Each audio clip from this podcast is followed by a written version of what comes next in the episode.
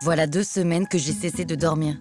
Deux semaines remplies d'un dégoût sans nom pour une décision politique qui aura de lourdes conséquences pour les finances publiques de notre pays. Et bonjour, c'est Nicolas de Immobilier compagnie et bienvenue dans cette nouvelle émission. Et dans cette nouvelle émission, on va attaquer une analyse très particulière d'un sujet très particulier. Et avant qu'on attaque, je suis obligé de te préciser un détail qui a une importance capitale. Cette émission, elle aura été enregistrée deux fois. Donc là, ce que tu es en train d'écouter, c'est finalement euh, moi qui viens de tout effacer et qui refait entièrement l'émission. Et je vais t'expliquer pourquoi. Et ça va me permettre de refaire une introduction. Enfin, bref, je refais l'émission.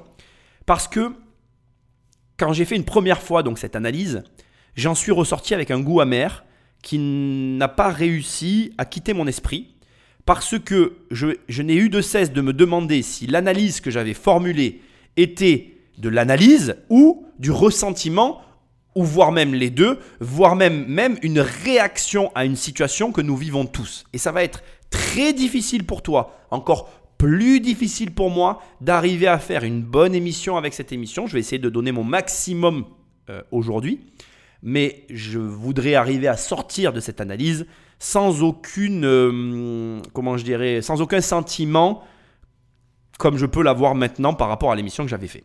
Alors, on va parler bien évidemment du Covid, des conséquences du Covid. Euh, je parle au moment où j'enregistre l'émission, si jamais tu l'écoutes euh, en décalé ou je ne sais pas à quel moment cette émission sera écoutée, il est important que tu comprennes qu'au moment où cette émission va va être faite, il n'y a pas de recul. Je suis encore dans la situation. Aujourd'hui, moi-même, et je vais le dire parce que j'ai besoin de le dire en fait en introduction, j'ai un très fort ressentiment euh, envers tout ce qui a pu se passer. C'est-à-dire que je vais le dire autrement, je suis en colère. Et oui, oui, j'ai pas honte de le dire et j'ai pas de problème à le dire, non pas par rapport à la maladie, non pas par rapport finalement à la pandémie, même je vais dire globalement à ce qui a pu se passer, mais je suis en colère par rapport à, premièrement, tout ce qu'il y a autour du Covid et qui est très difficile euh, d'être, comment je vais dire, euh, traité de manière indépendante de la maladie. Je pense qu'il y a beaucoup d'instrumentalisation, il y a beaucoup euh, de choses qui ont été faites pas forcément pour les bonnes raisons et que c'est très difficile, même pour moi, de les discerner parce que je suis encore dans tout ça. Je suis encore aujourd'hui prisonnier d'une situation sur laquelle nous n'avons pas assez de recul pour pouvoir nous prononcer. Et je suis obligé de le mettre en avant. Je suis obligé de te prévenir. Parce que même toi, quand tu vas écouter cette émission, si à des moments tu vas être en colère, révolté, pas d'accord, ou même euh, choqué de ce que je vais peut-être pouvoir dire, il faut que tu comprennes que, en réalité, ni toi ni moi ne pouvons réellement aborder ça de façon totalement neutre parce que nous subissons la situation. Et c'est donc, ça rend la chose, l'exercice difficile. Donc je vais essayer d'être à la hauteur. Je vais essayer le plus euh, humblement possible de te fournir un vrai travail de qualité dans le but d'amener une réflexion. Et quand on amène une réflexion, on ne dit pas forcément ce qu'on veut entendre. Et il peut y avoir des choses qui vont te contrarier. Et je pense, entre autres, parmi les choses que je reproche à la première émission que j'avais fait, qu'à des moments, j'ai pas été assez euh, violent, je suis pas allé assez dans les extrêmes pour provoquer la réflexion. Et que donc, l'objectif derrière tout ça, c'est d'arriver à nous faire réfléchir sur le sujet et à avoir un regard intelligent et critique, même sur nous-mêmes, sur ce que nous faisons et sur ce que nous ne faisons pas. Je t'assure que c'est un exercice complexe, que je vais essayer d'être à la hauteur, que tu vas essayer d'être à la hauteur, et que nous allons essayer ensemble de réfléchir à tout ça.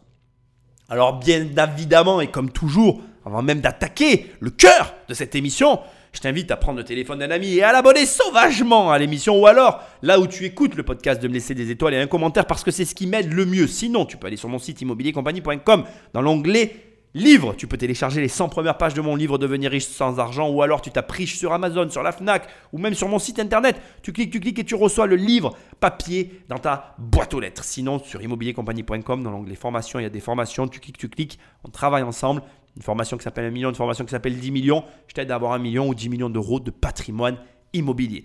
Sans plus de transition et sans plus d'attente, nous allons attaquer tout de suite une émission difficile mais nécessaire. Voilà deux semaines que j'ai cessé de dormir.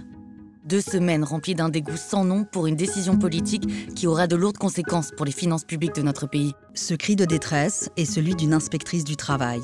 Six mois après le début de la crise sanitaire, elle rédige cette lettre à sa hiérarchie où elle dénonce les failles dans les procédures de versement du chômage partiel aux entreprises. Chanceux est le fraudeur qui effectue sa demande après 18 heures, car à 19 heures, sa demande s'en trouve validée. Cinq minutes après, sa demande part pour le paiement. Dans cette lettre, que nous avons pu consulter, l'inspectrice du travail détaille le pillage des caisses de l'État par des fraudeurs. J'ai les doigts qui saignent à force de chiffrer tout cet argent qui ne servira pas à ouvrir des lits d'hôpitaux. Sur son seul secteur, elle estime le montant de la fraude à 3 millions d'euros. On va donc prendre ce passage et on va le décortiquer. Déjà, on a euh, des termes qui sont employés par une voix off, qui sont là pour représenter la fonctionnaire. Ça n'est en rien la fonctionnaire qui parle. Le dégoût sans nom pour une décision politique qui va avoir des conséquences pour les finances de notre pays. Je vais m'arrêter sur cette phrase parce qu'elle est importante et elle doit initier en toi une réflexion euh, difficile à entendre et qui va peut-être expliquer pour partie le ressentiment que nous avons vis-à-vis de la situation générale. Je m'excuse avant si mes propos vont te choquer, mais je te demande de rester ouvert d'esprit dans cette émission. Le but est de te faire réfléchir. La France a toujours été une dictature modérée. Ça a toujours été en fait. Je t'explique et tu vas comprendre. Nous votons, toi et moi, pour des hommes politiques. Et ensuite, ces hommes politiques prennent des décisions que nous subissons.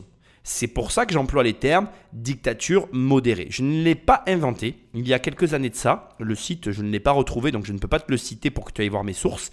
Mais il y avait un site qui classifiait les pays par justement leur système politique. Et je m'en rappelle, ça m'avait interloqué. La France était inscrite comme dictature modérée. Puis j'y ai réfléchi. Sur le coup, j'étais choqué. Je me suis dit, on n'est pas une dictature. Et en fait, en réfléchissant à tout ça et en y pensant bien, je me suis dit, mais si, effectivement, en réalité, nous subissons derrière les choix politiques des gens qui nous dirigent. Donc je vais te donner un exemple et tu vas comprendre. Un exemple qui est brandi par toutes les personnes qui tiennent bien évidemment euh, mon discours, qui va être le cas du référendum par rapport à l'Europe. Ensuite, il y a d'autres arguments qui peuvent venir contrer ce que je viens de te dire, qui vont être le fait que, par exemple, aucun président ne peut faire ce qu'il veut puisque le Conseil constitutionnel est là justement pour quelque part un petit peu faire le ballon et permettre que tout et n'importe quoi ne puisse pas être imposé aux Français. C'est vrai et c'est faux. Et je vais t'expliquer pourquoi. D'abord parce que comme dans tout système, il y a des failles. Je ne vais pas te les exposer ici, mais justement, le référendum est une faille du système.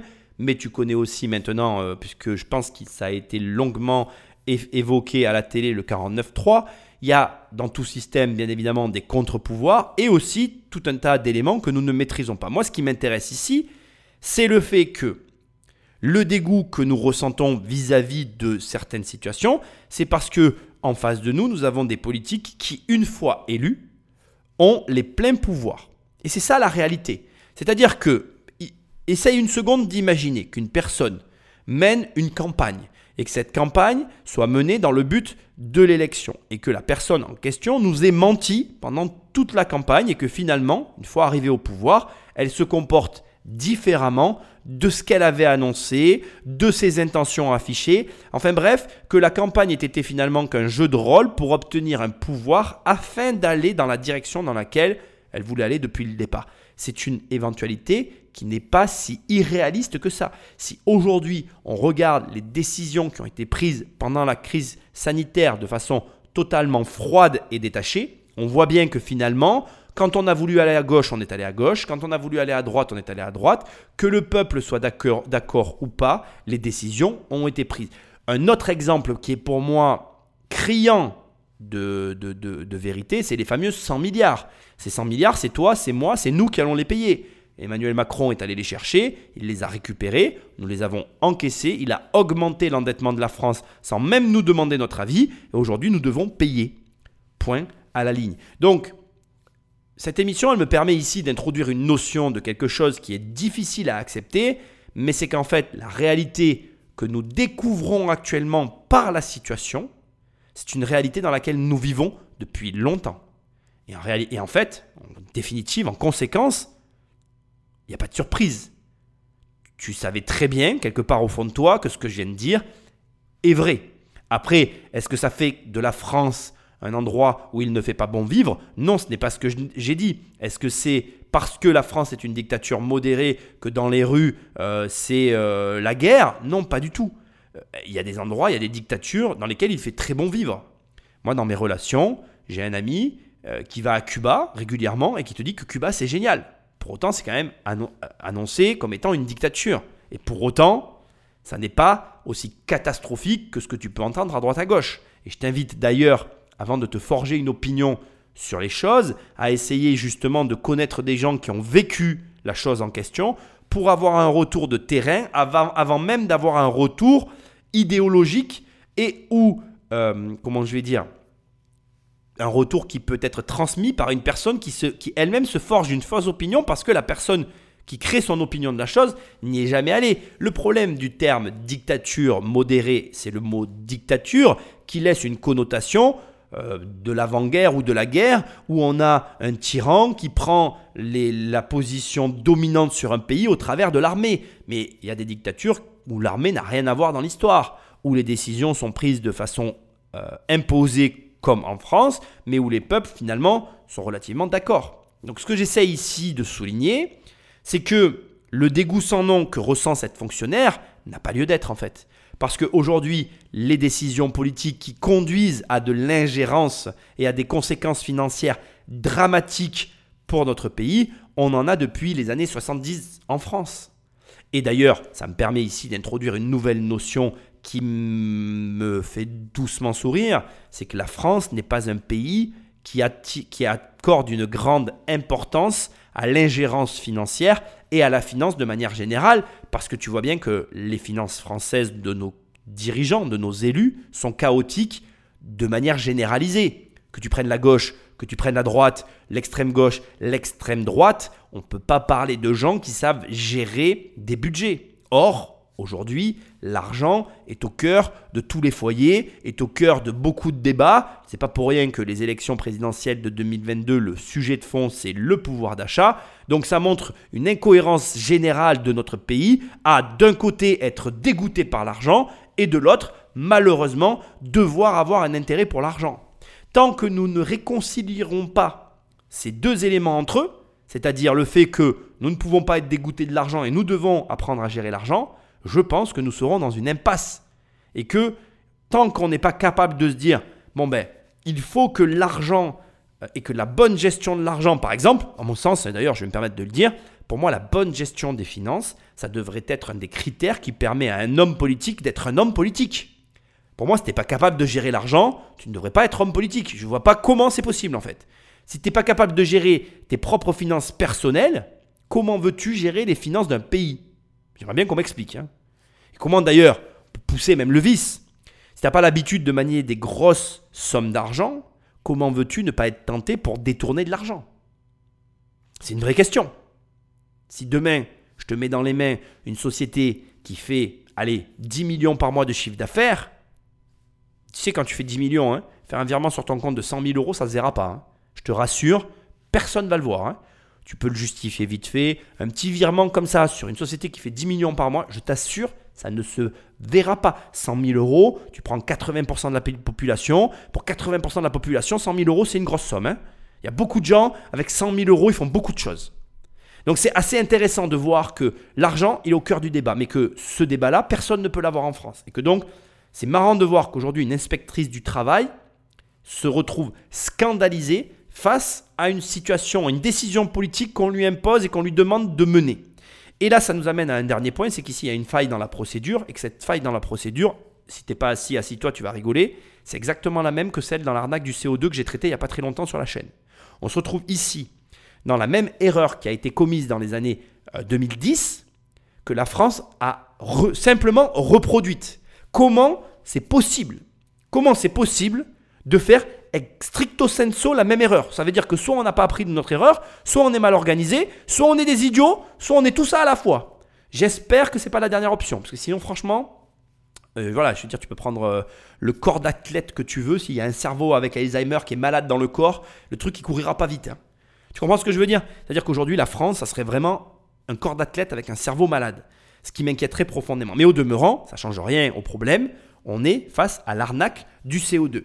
D'accord? Dernier point hyper important, le process, le cœur de l'arnaque ici, il est encore plus simple que l'arnaque au CO2, tu n'as pas besoin de faire un truc hyper prononcé, c'est une question d'horaire. Si tu envoies ta demande à la bonne heure, tu as le virement d'argent. Je veux dire que déjà dans l'arnaque au CO2, tu n'avais pas besoin d'être une lumière pour arriver. Enfin, il fallait t'y connaître un petit peu. Il fallait, va dire fallait une maîtrise sociétale. Là, ici, voilà, il faut juste une société. Il faut même pas avoir une maîtrise dans les montages financiers. Non, non, tu as une entreprise, tu envoies à la bonne heure, validation du virement sur ton compte bancaire. Exceptionnel. Exceptionnel. Je veux dire, là, euh, on n'est pas loin du Graal, quoi. Je veux dire, dans la recherche de l'enrichissement rapide et éclair, sans te prendre la tête, j'ai demandé la France. on termine par un dernier élément, beaucoup moins facile à transmettre ici. Et là encore, je vais te demander vraiment une ouverture d'esprit. La notion de fraudeur. La notion de fraudeur, elle est toute relative pour moi. Quand tu as un effet d'opportunité comme il se présente ici, quand tu connais le contexte financier de la population actuelle, quand tu connais le contexte financier actuel de la population, pardon, tu peux comprendre, et je, dois le dire, que j'ai du mal avec le mot fraudeur. Alors oui, c'est une fraude, tu vois, on va pouvoir en parler, donc on est face à une fraude, mais on est aussi face à un effet d'opportunité qu'il est difficile de reprocher à une population à laquelle on ne sait que présenter des mesures d'austérité. Tu ne peux pas, en permanence, imposer de l'austérité, de l'austérité, de l'austérité, dire à la télé que ça va mal, que ça va mal, ça va mal, ça va mal, ça va mal, tout va mal, tout va mal, tout va mal, tout va mal, et espérer qu'à un moment donné, les gens vont pas saisir ce genre de, de, comment je dirais, de, de fenêtre qui s'ouvre en plein milieu d'une crise où ils se disent, bon ben ma foi, allez, je le tente, après tout, si je peux prendre 40 et que personne ne le voit, ben, je les aurais pris et ça m'aura donné un peu d'air. Pour moi, c'est difficile. C'est le même système que les aides sociales que nous donnons en France. Il y a beaucoup de gens, parfois moi je parle avec des gens qui sont scandalisés, qui disent oui, il y a des gens qui fraudent les aides sociales, tu te rends compte, on gaspille de l'argent, on en donne à des gens qui ne travaillent pas. En fait, il faut arrêter quoi. À un moment donné, d'abord, on donne cet argent, je veux dire aujourd'hui c'est comme ça, la loi elle est faite comme ça, donc les gens qui le prennent, ils y ont droit, et tu ne peux pas incriminer ceux qui prennent, c'est trop facile en fait. Ce n'est pas la faute de ceux qui prennent, c'est la faute de ceux qui donnent. Ce qu'il faut incriminer, c'est toi, moi, lorsque nous votons. Et on revient au début de cette analyse, et c'est là qu'elle est vraiment pertinente. C'est-à-dire qu'à un moment donné, tu vas voter pour des gens qui vont prendre des décisions pour toi. C'est ça le principe de la France. Tu l'acceptes ou tu l'acceptes pas, c'est un autre problème. Toi de voter pour la personne pour laquelle tu veux qu'elle prenne ses décisions. Et ne viens pas me dire Ah oui, mais aux dernières présidentielles, je n'ai pas voté. Ou je n'ai pas voté pour la personne qui était élue. Mais, mais à, un moment donné, il faut arrêter. C'est drôle parce que pour moi, je vois pas les choses comme ça. Si à un moment donné, tu as envie que les choses changent, milite.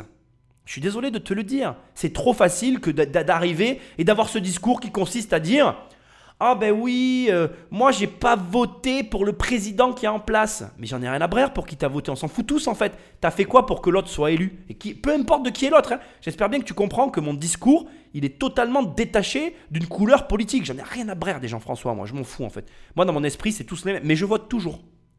Et ça c'est intéressant de l'entendre. Je vais toujours voter. Quand j'étais euh, sportif de haut niveau et qu'il y avait des jeunes qui venaient me parler, parce qu'à un moment donné j'avais de l'âge et j'étais confronté à des jeunes qui avaient 13, 14, 15, 16 ans, qui en grandissant arrivaient à 18 ans et qui venaient me voir parce qu'ils ne voulaient pas en parler avec leurs parents et qui me disaient Nicolas, euh, je ne sais pas pour qui je vais voter, j'ai le droit de voter. Je disais surtout tu votes. Et quand on ne sait pas pour qui on vote, tu votes vert. Au moins tu votes pour la planète. Dans le pire des cas, même si les idées des verts, on peut en discuter des heures, tu votes pour la planète. Tu, peux dire à quelqu'un, j'ai voté vert aux dernières élections présidentielles parce que je voulais aider la planète. Point à la ligne. C'est audible. Enfin, pour moi, ça l'est. Après, voilà, on peut toujours me contredire sur ces sujets-là, mais tu comprends ce que je veux dire. Dans tous les cas, milite. Essaye d'avoir un discours. Moi, j'ai jamais voulu influencer personne en politique parce que je pense que c'est très personnel et que tu as le droit, et je vais le dire aussi publiquement, vous avez le droit, les gars, d'être aux extrêmes. Hein. Il n'y a rien de mal en fait. Il n'y a rien de mal, vous avez le droit d'être aux extrêmes, vous avez le droit d'être au centre, vous avez le droit d'être pour Macron, vous avez le droit d'être contre Macron, vous avez le droit d'être pour je sais pas qui ou pour je, m'en fous en fait. Mais vous n'avez pas le droit de ne pas voter. Vous n'avez pas le droit de dire ces propos que tout le monde dit J'ai pas voté pour celui qui est en place. Mais c'est quoi ça? On dirait des gamins. Militer. Si tu veux qu'il y ait des bonnes personnes, que tu estimes être les bonnes personnes qui prennent les bonnes décisions, Parle avec les gens autour de toi. Essaye d'échanger. Dis-lui pourquoi il faut qu'il vote pour ton candidat. C'est ça la politique. C'est ça la politique, je suis désolé. C'est d'ailleurs ce que je reproche à la politique actuelle, c'est qu'aujourd'hui, en fait, on ne laisse pas place au débat. Moi, je vais le dire publiquement, moi j'ai beaucoup aimé les propos de Mélenchon ces derniers mois. Je trouve que c'est la personne qui a parlé le plus juste, et pourtant, je vais te dire en toute franchise, c'est vraisemblablement pas la personne pour laquelle, spontanément, je te dirais que je vais voter. Mais aujourd'hui, si je devais donner mon vote à quelqu'un, eh bien, par rapport juste à la, justesse des propos, par rapport à la crise sanitaire, c'est cette personne-là qui est pour moi dans le vrai. C'est mon opinion. Après, on peut ne pas être d'accord avec ça. Et on peut en parler, échanger, essayer de comprendre, essayer de contredire l'autre et d'amener des idées contrariantes pour de la réflexion.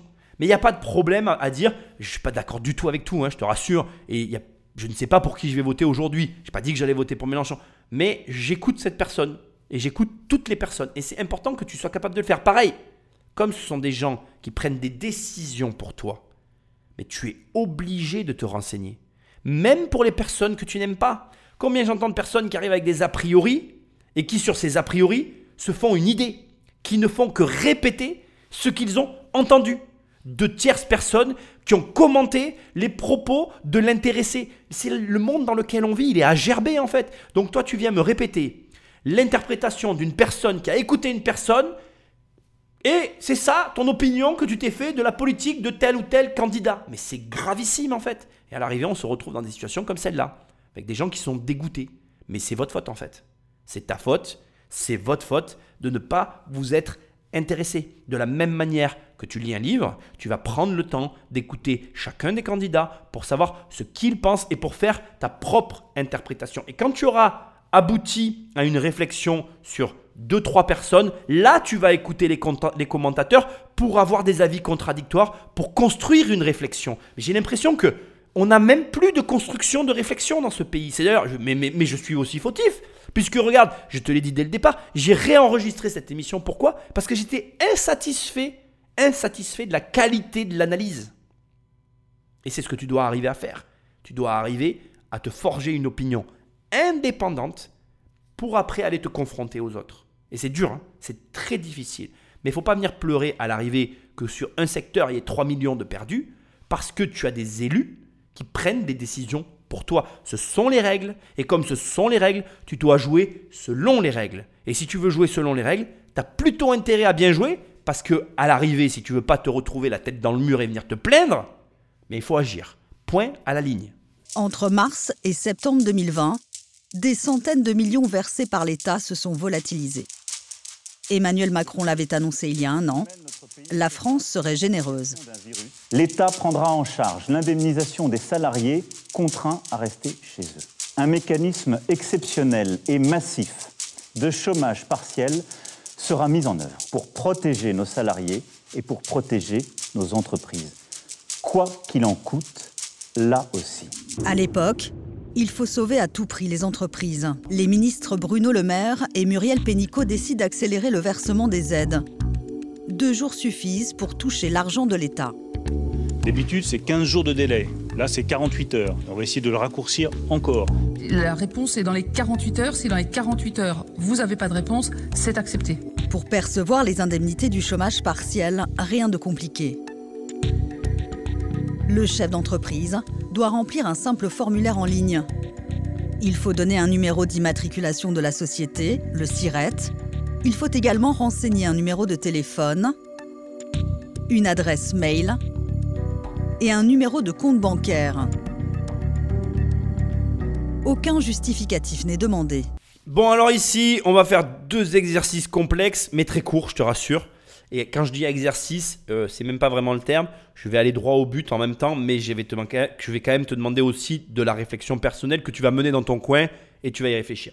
Bien évidemment, tu as des extraits de la, locution de notre cher et tendre euh, dirigeant. Et là, tu comprends très bien que on a donc la France qui est désignée comme étant un pays généreux, mais ça, c'est attention les journalistes qui le précisent.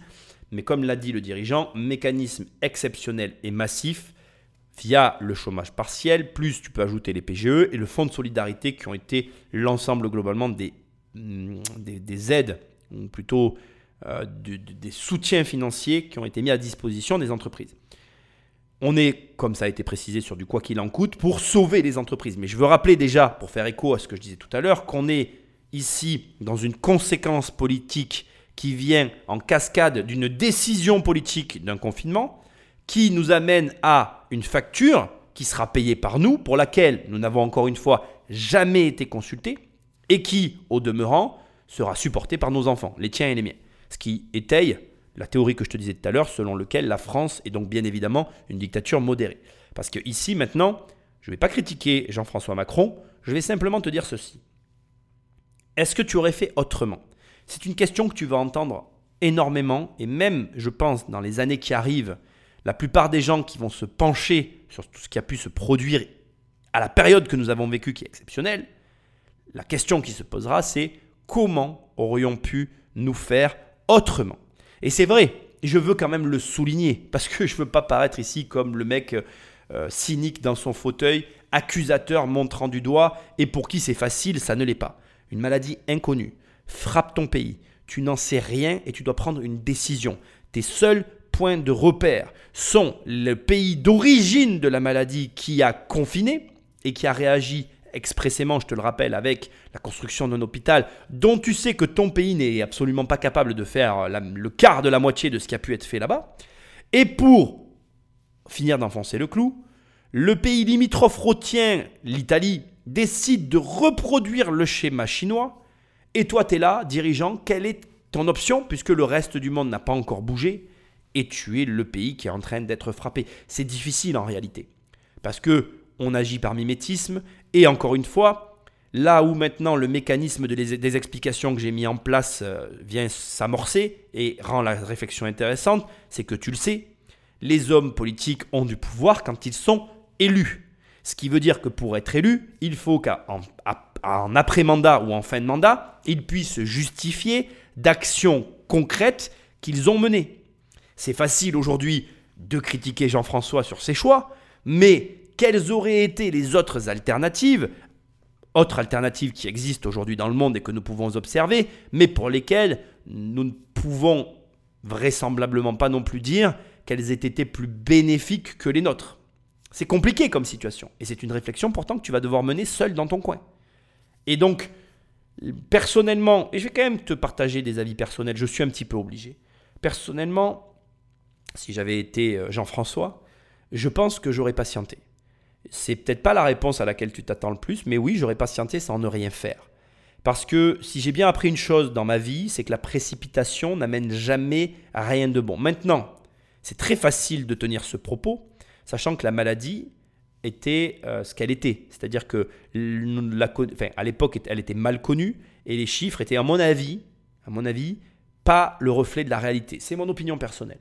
Mais j'aurais patienté pour voir un peu s'il n'y avait pas eu d'autres alternatives. Enfin, il y a un élément important dans une situation comme celle-là, c'est effectivement les dommages collatéraux. Dans tous les cas, tu as l'obligation de prendre une décision, décision complexe, décision qui va engendrer des dommages collatéraux.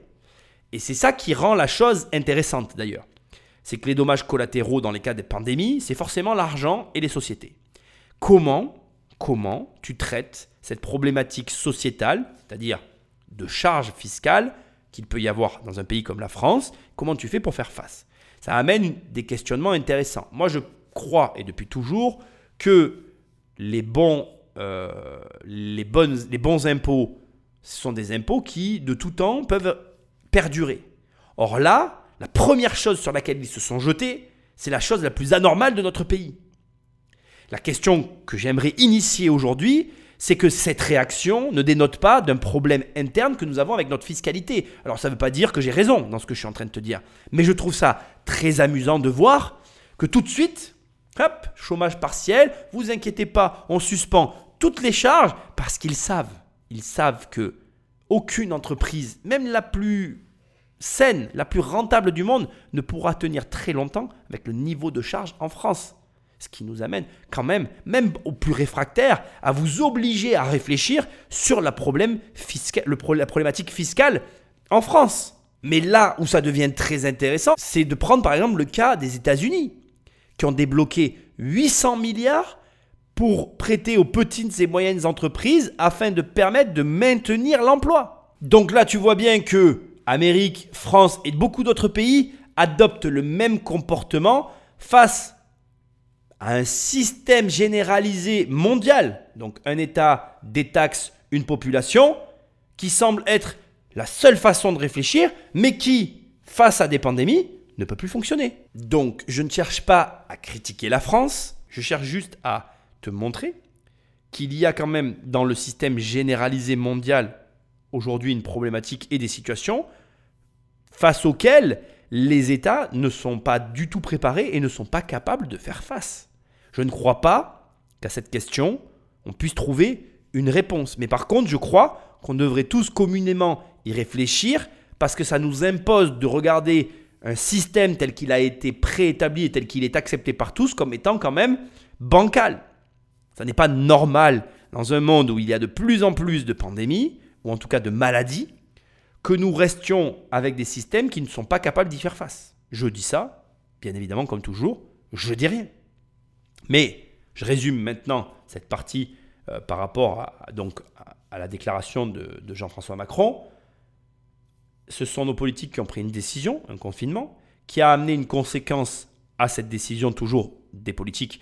Donc, les entreprises qui ont beaucoup d'impôts ne pourront pas payer puisqu'elles sont fermées, puisque j'ai demandé de les fermer, puisque nos dirigeants ont demandé de les fermer, ben, il va falloir qu'elles payent des impôts qu'elles ne peuvent pas payer. Donc, du coup, nous allons permettre à ces sociétés de ne plus payer d'impôts. Et donc, du coup, c'est soit la population qui va devoir payer, je pense que c'est comme ça que ça va se passer, soit on va effacer la dette, mais si on efface la dette, ça va remettre en cause les impôts que nous payons à nos États. Pourquoi payons-nous des impôts pour nos États, et même question que je t'ai posée dans le Bitcoin, c'est pour ça que je t'ai dit que ces émissions étaient un petit peu liées, pourquoi nous payons des impôts à nos États Pour que nos États décident ce qu'ils font de notre argent sans même nous consulter déjà, premièrement. Et deuxièmement, si en fait on peut commencer à effacer des dettes, à imprimer de l'argent à volonté, et finalement remplir les caisses quand on a envie. Pourquoi les États se recaveraient pas, ne récupéreraient pas de l'argent finalement directement à la planche à billets pour payer leurs fonctionnaires, et que nous, ils nous laisseraient pas tranquilles, et que chacun, on vive nos vies? Bon, ce que je dis est complètement utopique, je ne cherche pas à ici euh, te donner, euh, comment dire, la sensation que je suis un libéral ou quoi que ce soit. J'essaie de te montrer des pistes de réflexion différentes. Parce que, encore une fois, hein, tu vis dans un pays. Je vis en France. Il vaut mieux que tu sois d'accord avec la politique française. Parce que si tu commences à avoir des enfants, à investir dans l'immobilier, à t'implanter dans un pays, il faut qu'à minima, tu sois d'accord avec la politique qui est menée dans le pays. Et c'est important. Parce que derrière, et c'est là que maintenant, on rentre dans le cadre de l'arnaque. Et vraiment, le cadre était posé, quoi. Je veux dire, le même cadre que l'arnaque au CO2. Hein. Accélération par nos Jean-François ministres des versements des aides, 15 jours habituellement pour obtenir une aide, ramené à 48 heures parce que, à situation exceptionnelle, mesure exceptionnelle, c'est audible. Je veux quand même le dire au publiquement aussi. Hein. C'est audible que, bien évidemment, par rapport à cette situation, eh bien, c'est normal. J'ai pris une décision, moi, ministre, ou président, peu importe, de tout fermer, faut que j'assume, donc ben, j'accélère le, reversement. Et là, tu vas pouvoir l'apprécier dans le, dans le reportage, mais tu comprends bien qu'en 48 heures, il n'y a pas y avoir le travail sur le dossier qui est fait de la même manière qu'en 15 jours. Et en plus, pour que ça aille vite, on simplifie les démarches. SIRET, téléphone, email, numéro de compte bancaire. Aucun justificatif. En avant Guingamp, tu me remplis le petit formulaire sur Internet. Tu récupères ta thune. Et tu comprends pourquoi cette fonctionnaire, elle a les, yeux qui saignent, les doigts qui saignent et les comptes bancaires de l'État qui saignent. Le cadre de l'arnaque est posé et à partir de là, comme il y a une opportunité de marché, les arnaqueurs commencent à arriver. Les fraudeurs s'engouffrent dans la brèche. Des chefs d'entreprise indélicats s'inventent des salariés. Nous nous sommes procuré un document confidentiel de la direction de l'inspection du travail de Seine-Saint-Denis. Le résultat d'à peine deux semaines d'enquête. Je commence par la fin parce que ça va être très rapide et que c'est pas le point le plus intéressant de ce passage. Il aura fallu simplement 15 jours pour trouver une liste de sociétés connues apparemment des services comme étant des entreprises fraudeuses. Ça montre simplement, je pense, que c'était pas si compliqué que ça et que l'État est au courant. Bon, ça c'est un mécanisme journalistique, je comprends très bien la manœuvre, pas de problème. Par contre, ce qui me dérange dans ce qui vient d'être dit, c'est les chefs d'entreprise indélicats s'inventent des salariés. Je voudrais ici te souligner un élément euh, qui est peut-être aussi très difficile à entendre, mais que tu dois avoir dans ta tête. On est dans un effet miroir purement et simplement. Aujourd'hui, tu prends n'importe quel chef d'entreprise, d'accord? Euh, de n'importe quel niveau qu'il soit, petite, moyenne ou grande société, et tous vont te tenir le même discours si tu commences à parler des charges et des impôts qu'ils payent. Premièrement, notamment en France, ils vont te tenir un discours qui va être de l'ordre de il y a beaucoup d'impôts, c'est très lourd, etc. Mais surtout, il y a une notion d'opacité qui est euh, redondante, récurrente. C'est-à-dire qu'en gros, on se retrouve aujourd'hui face à des chefs d'entreprise qui te diront non seulement je paye beaucoup d'impôts, mais en plus, je ne compte plus le nombre de fois où je ne sais même plus à quoi ça correspond. Où je ne sais même plus à quoi ça correspond. Et c'est important d'entendre ces mots-là. Pourquoi? Parce qu'on se retrouve dans un effet miroir. Tu ne peux pas ponctionner en permanence à un très haut niveau euh, financier des charges sur des chefs d'entreprise et espérer que ces gens-là, quand ils auront l'opportunité d'avoir la sensation de récupérer leur dû, de ne pas la saisir. Alors là, on va rentrer, et j'en ai complètement conscience, dans un terme très délicat. Il y a deux écoles. Et je ne peux pas t'aider en fait. Et je ne veux pas chercher à savoir dire qui a raison, qui a tort. Soit l'argent que gagne le chef d'entreprise, c'est lui qui le gagne, et donc c'est son argent. Soit l'argent que gagne le chef d'entreprise, il le gagne grâce au contexte et au pays dans lequel il trouve, et donc ça n'est pas son argent. C'est deux manières de penser. Moi, je ne veux pas te dire de quel côté je me trouve je ne vais pas rentrer là-dedans. Je comprends très bien cette euh, réflexion qui consiste à dire que ben, s'il n'était pas en France, s'il n'y avait pas tout le système français, il ne pourrait pas le faire. Et de la même manière, il faut aussi entendre que si ce n'était pas lui, que s'il n'avait pas l'idée, que s'il n'avait pas le concept, ça ne pourrait pas exister. Moi, je pense que c'est un faux débat. Moi, je crois que les deux ont raison, les deux ont tort. Je ne crois pas que ce soit la question.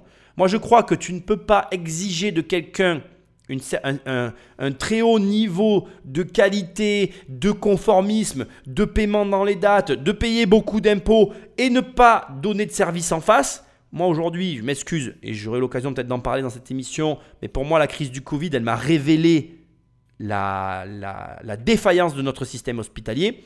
Moi, pendant des années, j'ai entendu des gens dire Oui, mais en France, on paye beaucoup d'impôts, mais heureusement, on a notre système de santé. Aujourd'hui, je défie à qui que ce soit de me dire la même chose. Tu peux toujours le croire si tu en as envie. Personnellement, ça n'est même plus un argument. Donc, quand tu vas mettre tout bout à bout face à un chef d'entreprise et que le mec va se dire Bon, ben, j'ai plus de service, j'ai pas.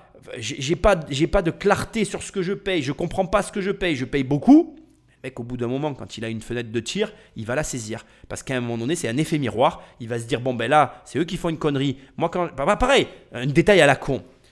En France, et ça, c'est un système aussi qui est décrié.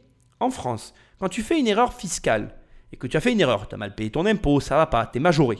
ça veut dire que, par exemple, ben, moi, je ne sais pas, tu dois payer 800 euros, tu en payes 700, tu t'es trompé, ben, tu vas en payer 950. Tu es majoré de 150 euros. Moi, je vais vous prendre un cas personnel, c'est pas pour le ramener à moi, mais ça va vraiment vous donner un exemple. Nous, on a payé deux fois un impôt foncier une année. J'ai donné quand même deux fois 1000 balles. Ils ont gardé l'argent pendant un an. Ils ont reconnu l'erreur au bout d'un an. On m'a pas rendu avec une majoration en ma faveur. Ça ne marche que dans un sens. Ce que j'essaye de dire, c'est qu'en France, il y, a un sentiment chez les chefs d'entreprise qui est très fort, qui est un sentiment de matraquage. Et donc, on les accuse, on dit des chefs d'entreprise indélicats. Mais l'État aussi est indélicat en France. Et je pense qu'aujourd'hui, c'est trop facile que de remettre la faute que d'un côté de la barrière, que je pense qu'il faudrait réfléchir à ce que de l'autre côté de la barrière, à ceux qui prennent, qui prennent peut-être d'une manière un petit peu différente. Après, et je veux quand même le reconnaître aussi, c'est vrai, il faut quand même pas non plus frapper sur l'ambulance, les impôts en France euh, subissent aussi une, une mauvaise image. C'est-à-dire que pour leur décharge, je pense que les gens ont peur de parler avec eux. Pourquoi Je ne sais pas.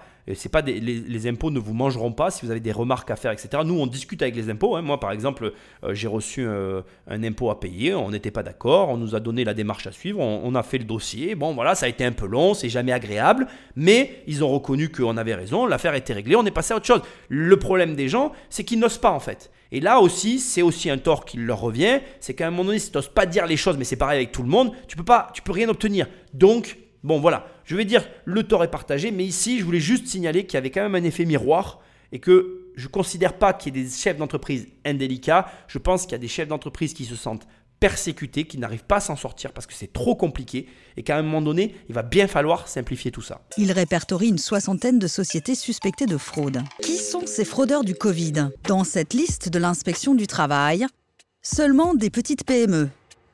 Il y a des entreprises du BTP, des petits restaurants ou encore des sociétés de chauffeurs de taxi. Ici, ça va être très rapide. Juste une précision. Pourquoi nous n'avons que des petites PME Parce que les petites PME vont aller chercher directement l'argent auprès des fonctionnaires.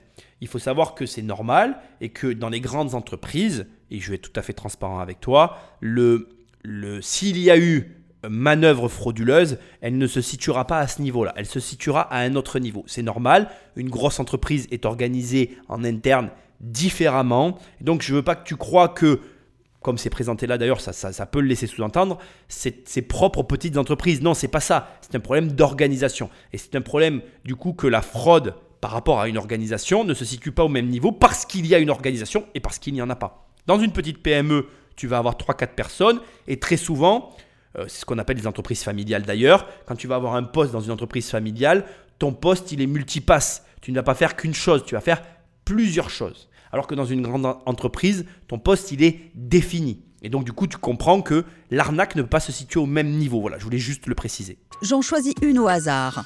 Une société de location de voitures. Elle prétend avoir 10 salariés. Elle a obtenu plus de 44 000 euros de chômage partiel. Pourtant, elle est radiée du greffe. C'est-à-dire qu'elle n'a plus d'existence légale. Donc ici, on se retrouve avec une première problématique assez évidente et compréhensible par tous. Donc tu as une notion du montant qui a été détourné, 44 000 euros à l'échelle nationale. Je te laisse imaginer des montants dont il est question ici.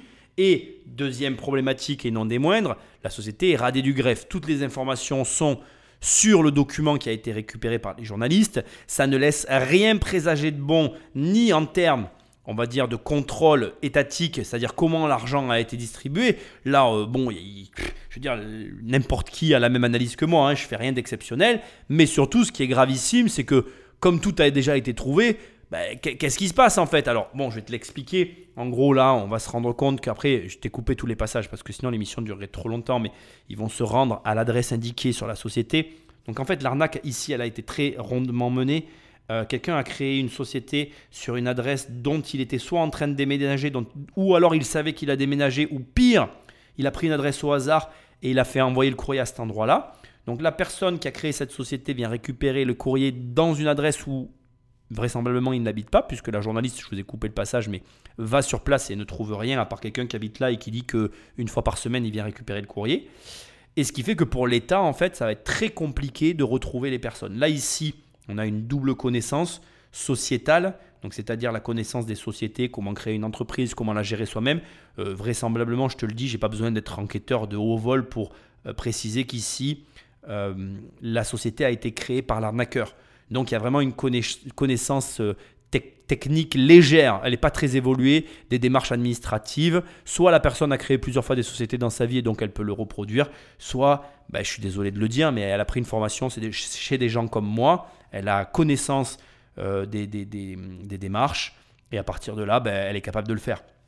Aujourd'hui, même si moi je le vends aussi, mais on est plusieurs à le faire, tu peux trouver des kits sur Internet qui pour 2, 3, 400 euros vont te vendre un kit complet de création d'entreprise avec les démarches administratives.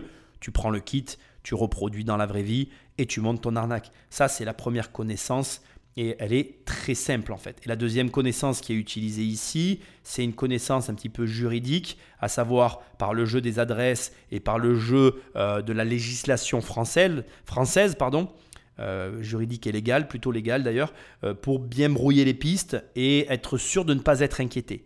Donc on n'est pas le pire dans cette histoire pour moi, c'est que l'arnaque c'est pas une arnaque de haut vol, on est sur une arnaque relativement basique à la, à la portée de toutes les personnes qui euh, vont avoir ces deux connaissances accumulées. Ça peut être vraiment beaucoup de monde, beaucoup plus que ce que tu peux imaginer dans une époque où l'information est aussi facilement accessible sur Internet et dont je fais partie des acteurs qui la, vulgarisent. Donc, si tu veux, voilà. Dernier point, à partir de là, j'ai effacé pas mal de passages pour euh, raccourcir l'émission. Donc, les journalistes vont aller chez plusieurs, on va dire, euh, chefs d'entreprise pour aller donc, comment dire, euh, voir comment ça s'est passé. Et à chaque fois, c'est, le même profil. On a euh, entre d'un côté euh, un père et un fils qui montent une arnaque sur une société avec 10 employés. De l'autre côté, une personne qui monte une arnaque avec une société avec 5 employés, mais qui semble au courant de rien et qui vraisemblablement a une entreprise qui n'a jamais eu d'employés. Toutes ces personnes ont touché de l'argent mais n'ont rien remboursé. Et tout ça pour te dire qu'on est donc face à une arnaque colossale à l'échelle nationale pour un montage frauduleux hyper facile, beaucoup moins complexe que dans le CO2, puisqu'il y a vraiment besoin de moins de compétences techniques, mais, et c'est la chose grave, accessible à tous ceux qui pouvaient créer une entreprise en France. À tous ceux qui pouvaient créer une entreprise en France. Il n'y a pas eu de bug, j'ai pas, euh, j'ai répété pourquoi, parce qu'aujourd'hui, tu serais choqué de voir que créer une société en France quand tu as la connaissance, c'est Pourquoi ces fraudeurs présumés ne sont-ils pas contrôlés? Nous aurions bien aimé poser la question au ministère du Travail en charge du chômage partiel. Mais personne n'a souhaité nous répondre. On en vient directement au premier problème, enfin, à un des plus gros problèmes pour moi, c'est le problème des contrôles. Pourquoi il n'y a pas de contrôle sur toutes ces personnes? Pourquoi il n'y a pas de contrôle en amont quand il y a les demandes qui sont faites Qu'est-ce qui se passe? Qu'est-ce qui déraille? Quel est le grain de sel qui fait que tout ça est possible? Seul un inspecteur du travail, soumis au secret professionnel, a bien voulu témoigner à visage caché. Selon lui, c'est seulement trois mois après le début des fraudes que les premiers contrôles poussés ont commencé. Lui et ses collègues se sont retrouvés alors noyés sous le nombre de dossiers à traiter. On est capable de retrouver n'importe lequel de ces personnes, en fait. Mais il faut un peu de temps. C'est pas ce qu'on a là en ce moment. En six mois, ouais, je peux remonter un dossier de fraude et je l'ai fait tomber, bien sûr, en six mois, mais en six mois en bossant sur cette société-là. En les retrouvant, en retrouvant l'employeur, en retrouvant les contacts, en allant chez le comptable. Bah non, mais c'est pas le temps, euh, j'ai déjà 100 autres dossiers. J'ai pas le temps de revenir sur les dossiers. On laisse passer, on dit, bon bah a priori, euh, bloquer le dossier quoi. Selon l'inspecteur, par manque de temps, de nombreux détournements ne seront jamais signalés à la justice et l'argent ne sera sûrement jamais récupéré. D'après lui, si l'État n'encourage pas le contrôle, c'est pour ne pas contrarier les entreprises. L'administration est trop tatillonne, elle bloque l'activité économique, elle empêche le décollage, elle empêche l'embauche. Les règles, les règles protectrices qu'on est censé appliquer, en fait, sont néfastes à l'économie. Le gouvernement qui a tenu ce discours-là, jour après jour, avant la crise du Covid, a continué à tenir le même discours. Ils ont dit on va vous accueillir comme on vous accueille d'habitude, on ne pose pas de questions, vous déposez votre dossier, votre bonne foi est présumée, et on va passer à la suite. C'est ça qu'ils ont fait. Et les fraudeurs savent très bien que la phrase votre bonne foi est présumée, c'est pain béni pour eux. Le gouvernement a-t-il péché par naïveté Ou bien considérer la fraude comme une perte acceptable pour relancer l'économie? Alors ici, on a un long témoignage très intéressant qu'on va décrypter ensemble et qui va nous amener, à mon avis, sur des terrains euh, inattendus. Bon, il faut comprendre que déjà, ce, ce que moi j'aurais aimé savoir, et la première réflexion que tu dois avoir ici, c'est est-ce que le contrôleur qui a été interrogé est au fait que pour les petites sociétés, puisque là on parle toujours que des petites sociétés, euh, il y a des personnes qui se sont organisées. Je fais référence notamment à l'un des coupables qui, comme je te l'ai expliqué tout à l'heure, euh, une adresse avait une adresse affichée sur ses dossiers, mais qui habitait ailleurs et que le courrier arrivait dans un logement où finalement, il n'habite pas. Pourquoi je te parle de ça? Parce que là, on a un contrôleur qui nous dit sur un dossier, pour un seul dossier, il me faudrait environ 6 mois. Sauf que je n'ai pas le temps de traiter pour faire les recherches, euh, parce que j'ai déjà 100 dossiers qui attendent de l'autre côté, plus toutes les fraudes présumées, Dixit, la liste qu'on a écoutée au début de cette émission. Ce qu'il y a de plus amusant, c'est que le, contrôleur nous dit, euh, mais attendez, moi je suis capable de les arrêter, j'ai tout ce qu'il faut pour venir à bout de ces fraudeurs. Mais n'ayant pas le temps, n'ayant pas finalement euh, la possibilité, ça m'est difficile de pouvoir enrayer ce phénomène. Alors, ce que je trouve très intéressant ici, c'est notamment le fait qu'il est sous-entendu que de l'autre côté, on a l'État qui ne serait pas forcément enclin à jouer le jeu euh, de la, du contrôle et de la réprimande. Est-ce que tu as une idée du pourquoi? Est-ce que Là, maintenant, on a bien avancé dans l'émission. Est-ce que tu penses savoir pourquoi l'État n'est finalement peut-être pas autant intéressé par le fait d'arrêter ces sociétés-là qui ont récupéré l'argent? Je te le dis directement, la dernière phrase que j'ai laissée, euh, qui est que ça rentrait dans un cadre de perte et profit, n'est pas la réponse que j'attends. Bien évidemment que la perte acceptable, c'est quelque chose qui est une notion qui est existante pour tout le monde. On a tous un niveau de perte acceptable qui nous est propre qu'à l'échelle d'un État, on est sur des montants très différents d'une autre, c'est aussi logique et ça pourrait être un élément de réponse. Mais je te confirme que ce n'est pas ce à quoi je pense. moi, personnellement, je vais, vais pas faire durer le suspense plus longtemps.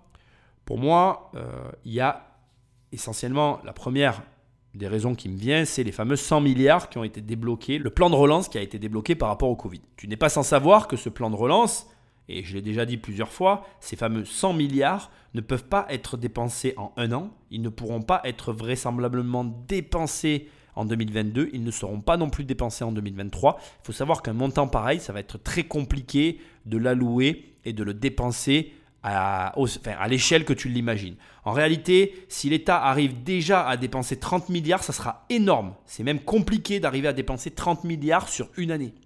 Donc ce que j'essaye de t'expliquer, c'est que finalement, cet argent, dans une logique étatique, il va être redépensé sur le territoire français, dans une certaine forme de logique. Bon, tu verras qu'à ce niveau-là, je te réserve une surprise. Mais au demeurant, c'est ce que peut se dire l'État.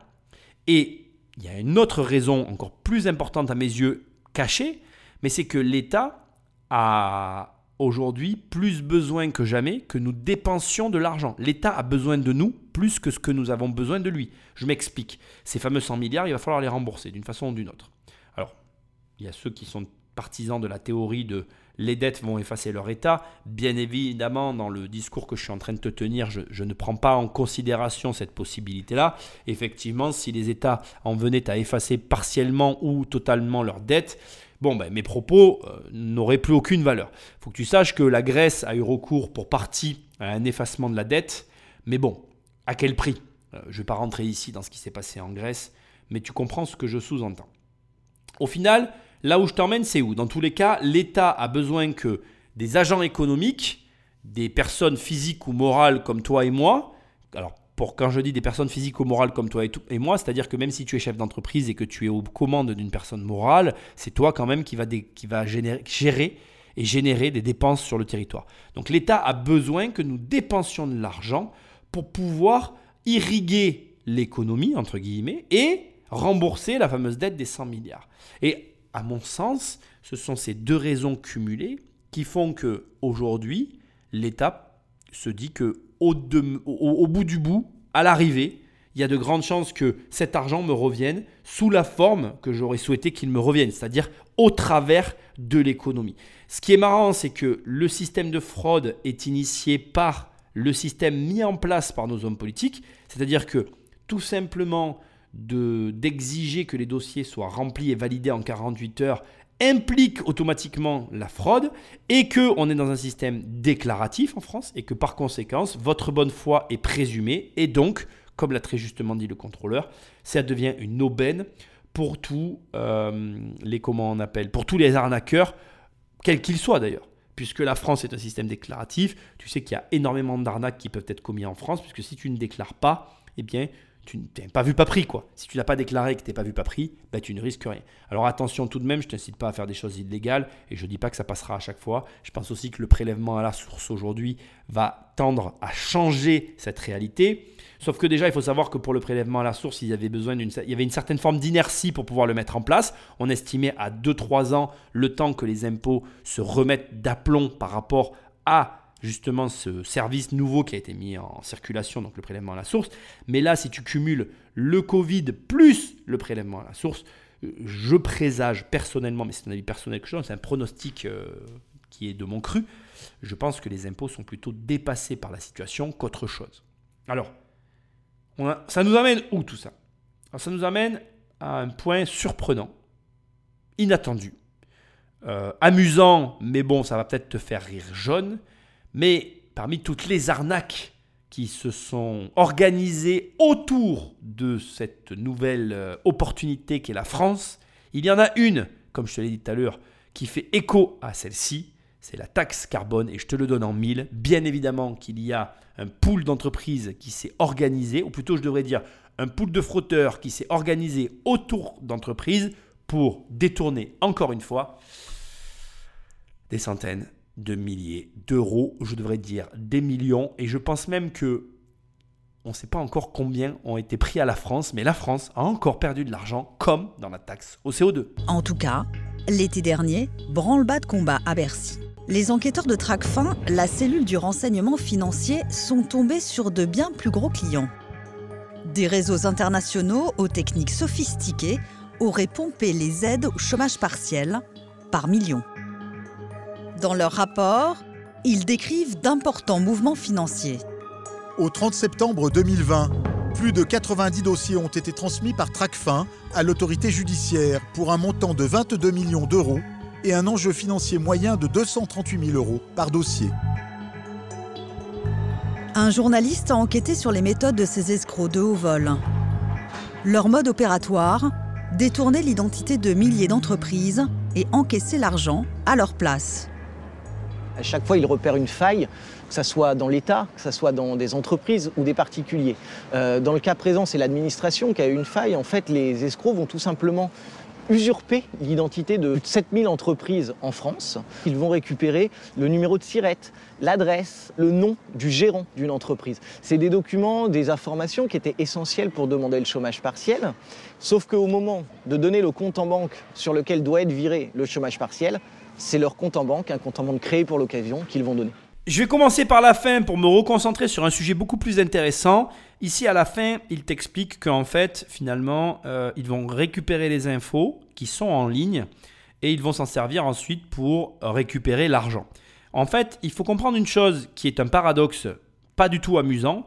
Nous avons les avantages de nos inconvénients et inversement. C'est-à-dire que Aujourd'hui, grâce à Internet, tout est en ligne, plus facilement accessible. Ça permet de créer des sociétés, d'avoir accès à l'information, ce que je t'ai déjà expliqué. En gros, globalement, euh, les gens peuvent facilement trouver toutes les informations avec ce que ça implique de mieux quand tu vas avoir de bonnes intentions, mais tout ce que ça implique bien évidemment de plus néfaste quand tes intentions sont négatives.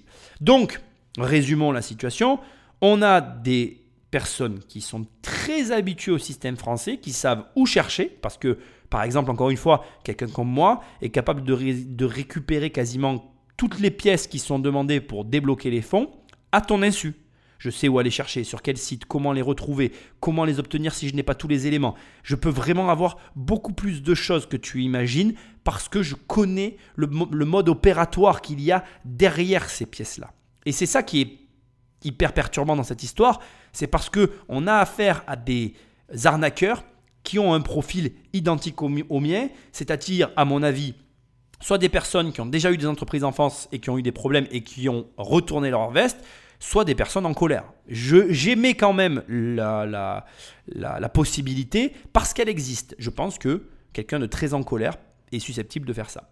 Élément maintenant beaucoup plus intéressant sur cette partie que je veux que tu gardes en tête, c'est le fameux réseau international, les 90 dossiers à 22 millions d'euros. Ici, on a euh, une gymnastique intellectuelle qui est totalement fausse, que beaucoup de gens font malheureusement et que je voudrais que tu effaces de ton esprit.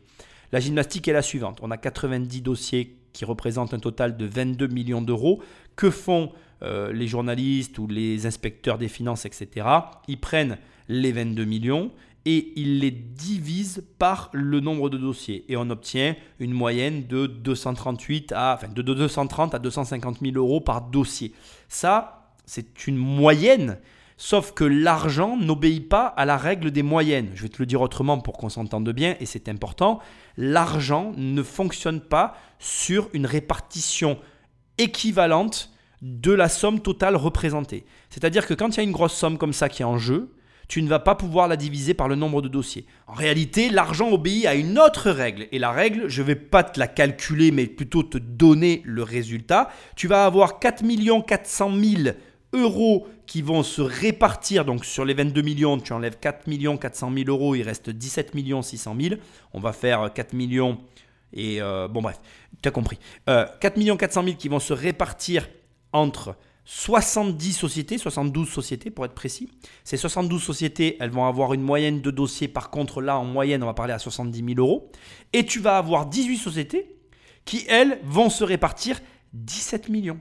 Donc si tu prends 17 euh, millions 600 000 pour être précis et que tu le divises par 18 sociétés, tu te retrouves avec une moyenne pour cette minorité de sociétés de 1 million par dossier par société. Et je suis certain, je n'ai pas besoin d'être de l'autre côté, de, des chiffres que je t'avance. En fait, l'argent se répartira toujours inégalement selon la loi des 20-80.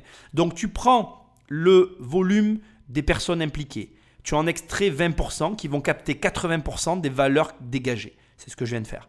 Et tu comprends donc qu'on se retrouve face à une problématique qui est fausse, un raisonnement qui est faux ici qui t'est exposé, où on te dit 238 000 euros par dossier. C'est totalement faux. C'est pour moi exactement ce que je viens de te dire, c'est-à-dire donc euh, une, vingtaine de dossiers à 1 million et une, soixante, une soixante-dizaine de dossiers à 60-70 000 euros. Voilà. Donc intègre ça, c'est une des règles auxquelles l'argent obéit malheureusement. Et ben, dis-toi que ça s'applique à tout, aux gens honnêtes comme aux arnaqueurs. Ce circuit de l'argent, c'est un circuit que les enquêteurs spécialisés connaissent très bien. C'est un circuit que on a retrouvé dans les arnaques à la taxe carbone, dans les arnaques au faux virement. C'est un système d'évasion de l'argent qui est prisé des groupes criminels franco-israéliens. Et nous revoilà avec la même arnaque que la taxe au carbone. Tu retrouves les mêmes protagonistes, les mêmes pays. Je ne vais pas rentrer dans les délires que j'ai déjà largement expliqués dans l'émission sur l'arnaque au CO2 que tu peux retrouver ben, dans les émissions de podcasting, euh, sur la chaîne, un peu partout. Ici, ce qu'on va faire, c'est qu'on va décrypter le montage. Je vais un petit peu, moi, aller gratter pour te montrer des subtilités qui ne sont peut-être pas mises assez en avant dans ce qui a été dit. Puis on continue à avancer, juste pour bien comprendre de quoi il s'agit. Au départ, ces escrocs du Covid visent des petites entreprises. Puis ils s'attaquent à plus gros, avec un procédé plus complexe. Les fraudeurs usurpent l'identité d'une entreprise de grande taille, demandent du chômage partiel pour des centaines de salariés. Cela peut représenter des millions d'euros. Mais pour brouiller les pistes, ils demandent à faire verser l'argent sur le compte d'une deuxième société, plus petite, qui n'est pas dans le coup. 48 heures plus tard, une fois l'argent versé, ils appellent la petite société en se faisant passer pour le fisc. Ils prétendent que l'argent a été transféré par erreur et demandent un remboursement immédiat. Évidemment, les escrocs communiquent leur propre numéro de compte bancaire. Bon ben voilà, sans surprise, on est toujours dans l'arnaque au carrousel. Et là, je vais te demander un peu de créativité. Tu vas pas fermer les yeux si tu conduis bien sûr, mais essayer de t'imaginer ce que je dis. Tu imagines un tableau avec juste trois lignes. L'arnaque au carrousel, je te l'ai expliqué dans la taxe au CO2, je ne vais pas te la réexpliquer. Pour qu'elle fonctionne, il faut qu'il y ait trois sociétés. Une société A, une société B qu'on va appeler taxi, et une société C qui va être bénéficiaire. En réalité, on peut aller jusqu'à une quatrième société qui, euh, qui va créer du coup une société courtière. Moi, j'aime bien garder que trois finalement étapes pour que ce soit bien compris par tous ceux qui écoutent. Donc, on se cantonne aux trois étapes mais à mon avis, tu verras qu'il y a ici aussi une quatrième étape que je vais te préciser ensuite. Quelle est la société A? Mais Du coup, ce n'est pas une société dans notre arnaque ici, c'est la France.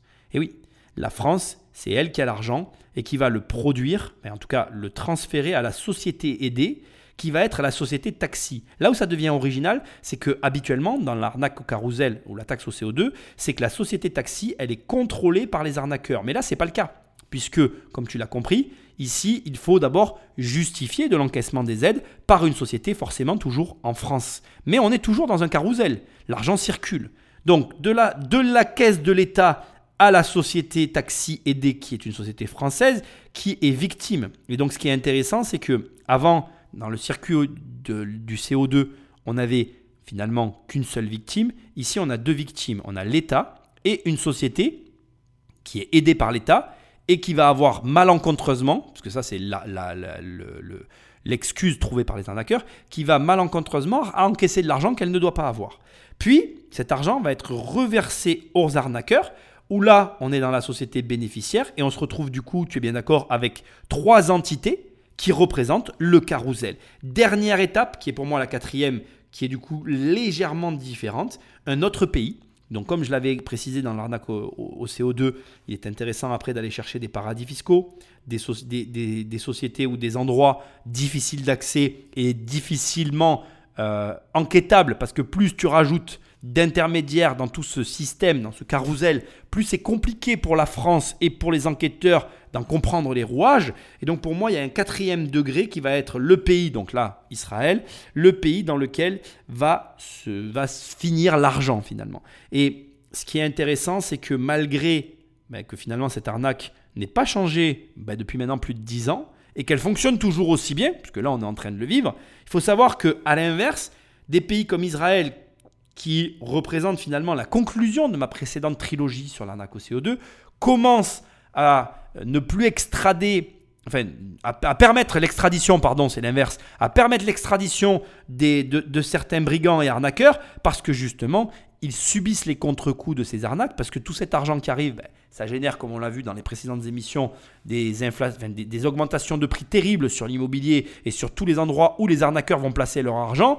Et donc les autorités israéliennes, elles ne peuvent pas continuer comme ça. Bon, je t'ai enlevé tous ces passages liés à l'enquête sur euh, Israël et les réseaux euh, qui fonctionnent comme ça, il faut que tu saches que ça fonctionne par opportunité, qu'ils sont à l'affût de la moindre possibilité qui s'ouvre à eux pour justement aller détourner de l'argent, tant euh, ben, l'arnaque au carrousel est complexe à démanteler côté juridique français.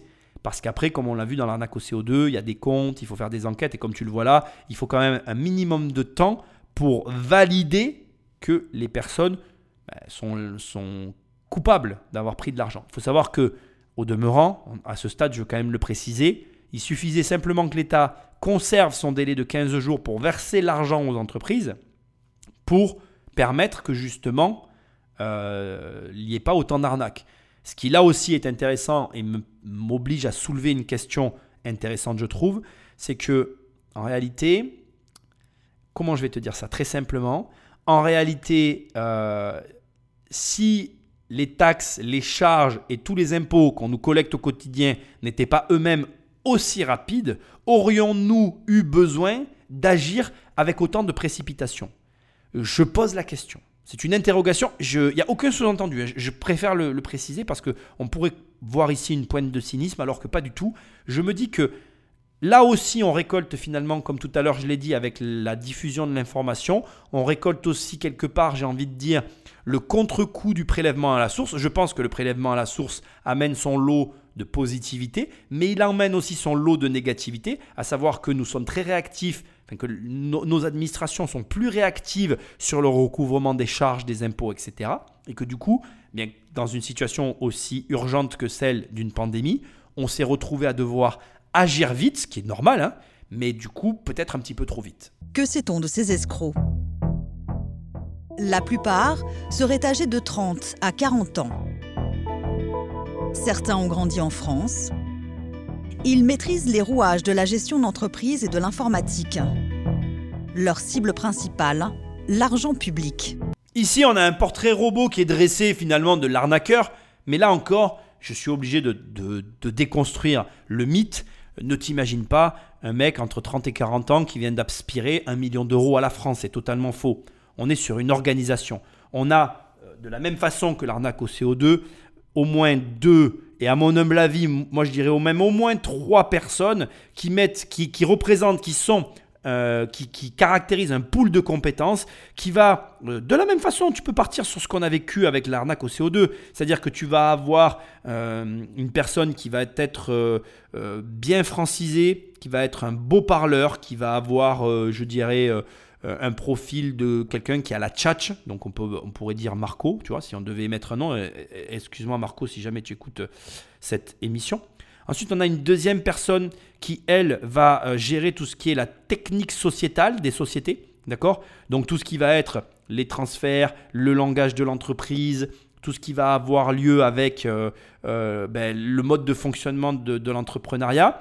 On va avoir dans le pool un décaisseur, une personne pour blanchir l'argent que je ne vais pas désigner. Et puis on va avoir un investisseur, une personne qui a les fonds pour financer tout ça. Voilà, globalement, euh, on est sur un, pro, un, groupuscule de 3, 4 personnes. Ça peut être 3, tu peux avoir des personnes euh, qui, qui, peuvent avoir des doubles compétences. Tu peux même descendre jusqu'à 2 personnes, à mon humble avis, à minima. Et dans un profil raisonnable, un groupe de 3 personnes qui fonctionne comme ça. Tu peux te demander ici à ce stade, Nicolas, pourquoi tu dis qu'il y a un investisseur? Que viendrait faire un investisseur dans un groupe comme celui-là? Alors d'abord, il y a ce qu'on appelle la vélocité de l'argent, ce qu'on appelle euh, la, comment je dirais, la, boule de neige que peut représenter les fonds financiers, c'est-à-dire que quelqu'un qui vient, qui se regroupe, qui a déjà de l'argent, qui va, par exemple, je te donne un exemple, tu as un million d'euros. Tu te regroupes avec eux, tu montes l'arnaque, tu dis qu'il y en a pour trois mois. Avec ton million d'euros, tu vas mettre 100 000 euros sur la table pour financer tout le monde. Tu dis voilà, avec les 100 000 euros que je mets sur la table, je vais financer tout le monde. Derrière, on vise une arnaque pour la France de à peu près 1 million d'euros. Tu es d'accord avec moi que l'investisseur, il a mis 1 million, d'accord? Et il se, regroupe dans, il se retrouve dans un groupe qui vient de générer 1 million. Il a perdu 100 000 euros, donc il se retrouve avec 900 000 euros.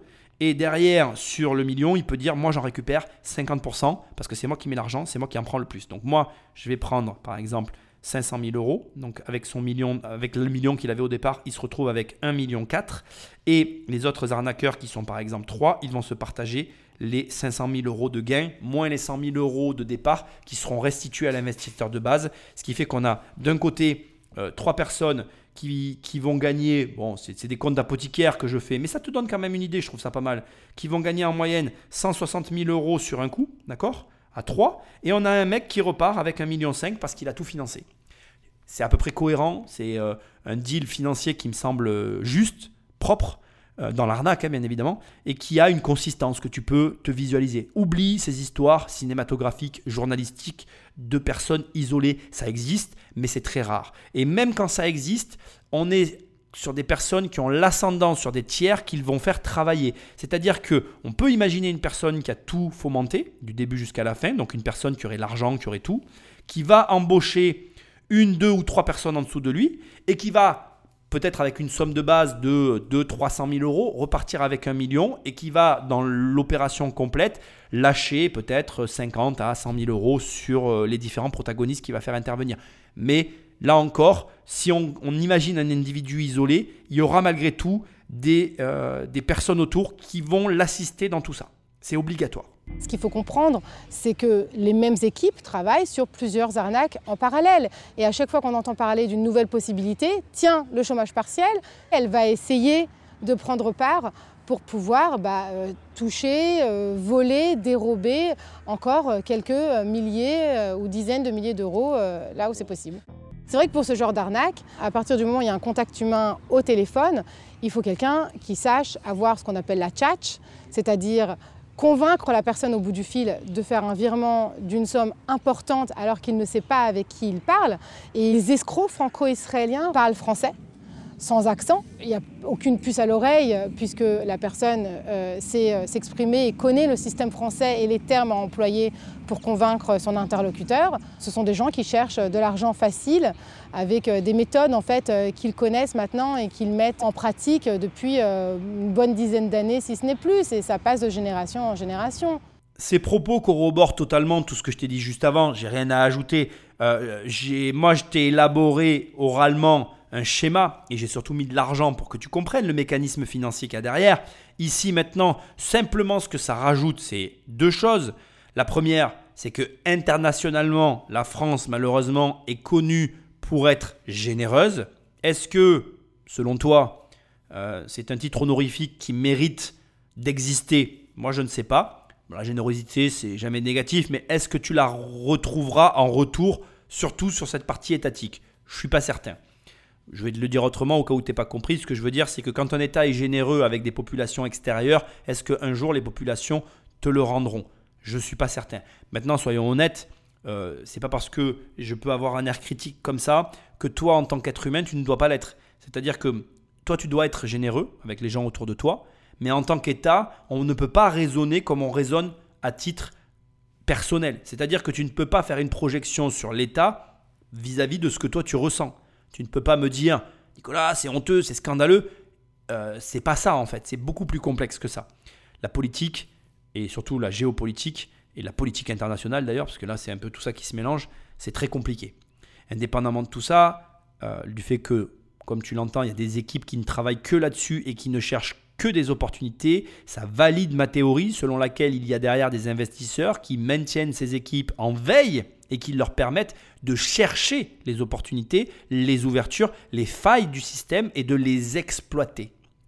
Donc tu comprends bien que pour que tu puisses être en veille, pendant ton temps de veille, il faut que tu aies l'argent de tenir. Ça, c'est important que tu l'intègres. Hein. C'est ni plus ni moins que validé par ces propos ici. Autre élément hyper intéressant, le fait que les escrocs recherchent de l'argent facile. Mais maintenant, est-ce que tu penses que le terme d'escroc est approprié avec la situation? Je m'explique et tu vas comprendre. C'est une escroquerie. Dans la mesure où, un, tu peux confondre l'accusé, et dans la mesure où, deux, il, peut, il y a des poursuites. C'est-à-dire que, comme dans tout, pour être coupable, il faut que tu sois condamné comme étant coupable. J'aimerais attirer ton attention sur quelque chose d'amer et de difficile à reconnaître, mais qui est pourtant vrai. Est-ce que tu penses que dans la situation et la configuration actuelle, les personnes qui ont fomenté cette arnaque risquent quoi que ce soit? Je te rappelle que la France a versé de l'argent à une société qui a reçu de l'argent par erreur, puisque cet argent a été demandé par une autre société et qu'ils le rendent sous couvert des impôts à la bonne personne, qui s'avère être une personne qui vit dans un autre pays et qui n'est pas sous couvert, qui n'est pas sous le joug des règles nationales en vigueur, la France. Quand tu réfléchis finalement au montage de cette arnaque, quel est le risque encouru pour les personnes qui sont derrière? Malheureusement, je suis désolé de le dire, mais vraisemblablement plus que pas grand-chose. Pour pas dire rien du tout, parce que c'est ce que je pense. Donc ça veut dire quoi? Je suis pas en train de te dire que je dois devenir un arnaqueur. Mais je suis en train de te dire que l'argent facile, ça existe. Et ça existe à plein de niveaux différents. Il y a plein de manières d'avoir de l'argent facilement sur cette planète. Plein, plein, plein. Et de ne pas être inquiété. Ça dépend d'où tu mets le curseur. Cherche pas, encore une fois, écarte de tout ça. Tu vas dire, ah mais attention, tu es en train de dire qu'on devient des arnaqueurs. Non, non, attends. Aujourd'hui, là, il faut que l'État, déjà, se retrouve à devoir de justifier pourquoi il a versé l'argent sur le compte d'une entreprise qui n'était pas la bonne. Et ensuite, derrière, même si on arrive à le prouver, il faut retrouver les coupables qui se sont fait passer pour l'État. Quand tu remets tout ça à plat et que ce ne sont que des paroles téléphoniques, tu te dis, mais en fait, c'est juste de l'exploitation de l'ignorance nationale. Ce qui m'amène à une réflexion inattendue mais très intéressante. Qu'est-ce qu'on apprend à l'école? Aujourd'hui. Je suis désolé, mais c'est la réalité. Qu'est-ce que nous aurions besoin réellement de savoir? Est-ce que ce qu'on nous apprend est réellement ce que nous devons savoir? Est-ce que la journée euh, d'intégration, de préparation, de révision, de comment on appelle, euh, quand, quand, tu crées ta, ton entreprise et que je crois que c'est la chambre de commerce ou la chambre des métiers qui te font travailler pendant une journée, est-ce que cette journée où on te dit attention, hein, réfléchis bien avant de faire une SARL ou une SAS, est-ce que c'est vraiment ça qu'on devrait t'apprendre? Moi je pense qu'on souffre. Euh, d'abord, on, vit dans une époque où il y a une crise de bon sens qui est sans limite. Je pense qu'il y a trop de gens qui ont plus de bon sens dans leur esprit. Moi, demain, tu m'appelles, tu me dis écoutez, euh, je suis l'État, euh, vous m'avez fait, un, vous avez fait un virement par erreur, voici le numéro de compte, vous devez, devez envoyer l'argent. La première chose que je fais, c'est que je demande des justificatifs. Envoyez-moi des courriers officiels, numéro, numéro d'agent, un rendez-vous, s'il vous plaît, surtout quand il y a des montants aussi importants. Ensuite, je suis désolé de mettre encore le doigt là-dessus. Je pense que notre système est trop compliqué et que on a tous tellement peur des impôts qu'au final, pour pas avoir une majoration et un recouvrement, on fait les trucs quoi. Il y a aussi ça qui rentre aussi en ligne de compte. Je pense réellement que là, on est confronté à plusieurs problématiques. La problématique de la facilité d'accès qui est indéniable et on en est coupable communément, mais aussi la problématique du rapport que nous avons à tout ça qui crée chez nous une réaction épidermique et l'envie ou la non-envie de ne rien avoir à faire avec ces gens-là. Et là, je parle bien évidemment, et malheureusement, je suis désolé si tu m'écoutes, mais des fonctionnaires d'État. Parce que ben, il y a un climat de peur qui est entretenu et maintenu et qui nous maintient sous pression, qui fait que on veut pas de problème en fait. Les gens, ils veulent quoi? Gagner de l'argent, de quoi vivre et être heureux sans avoir de problématiques. Et là, on arrive aux limites de notre système à nous.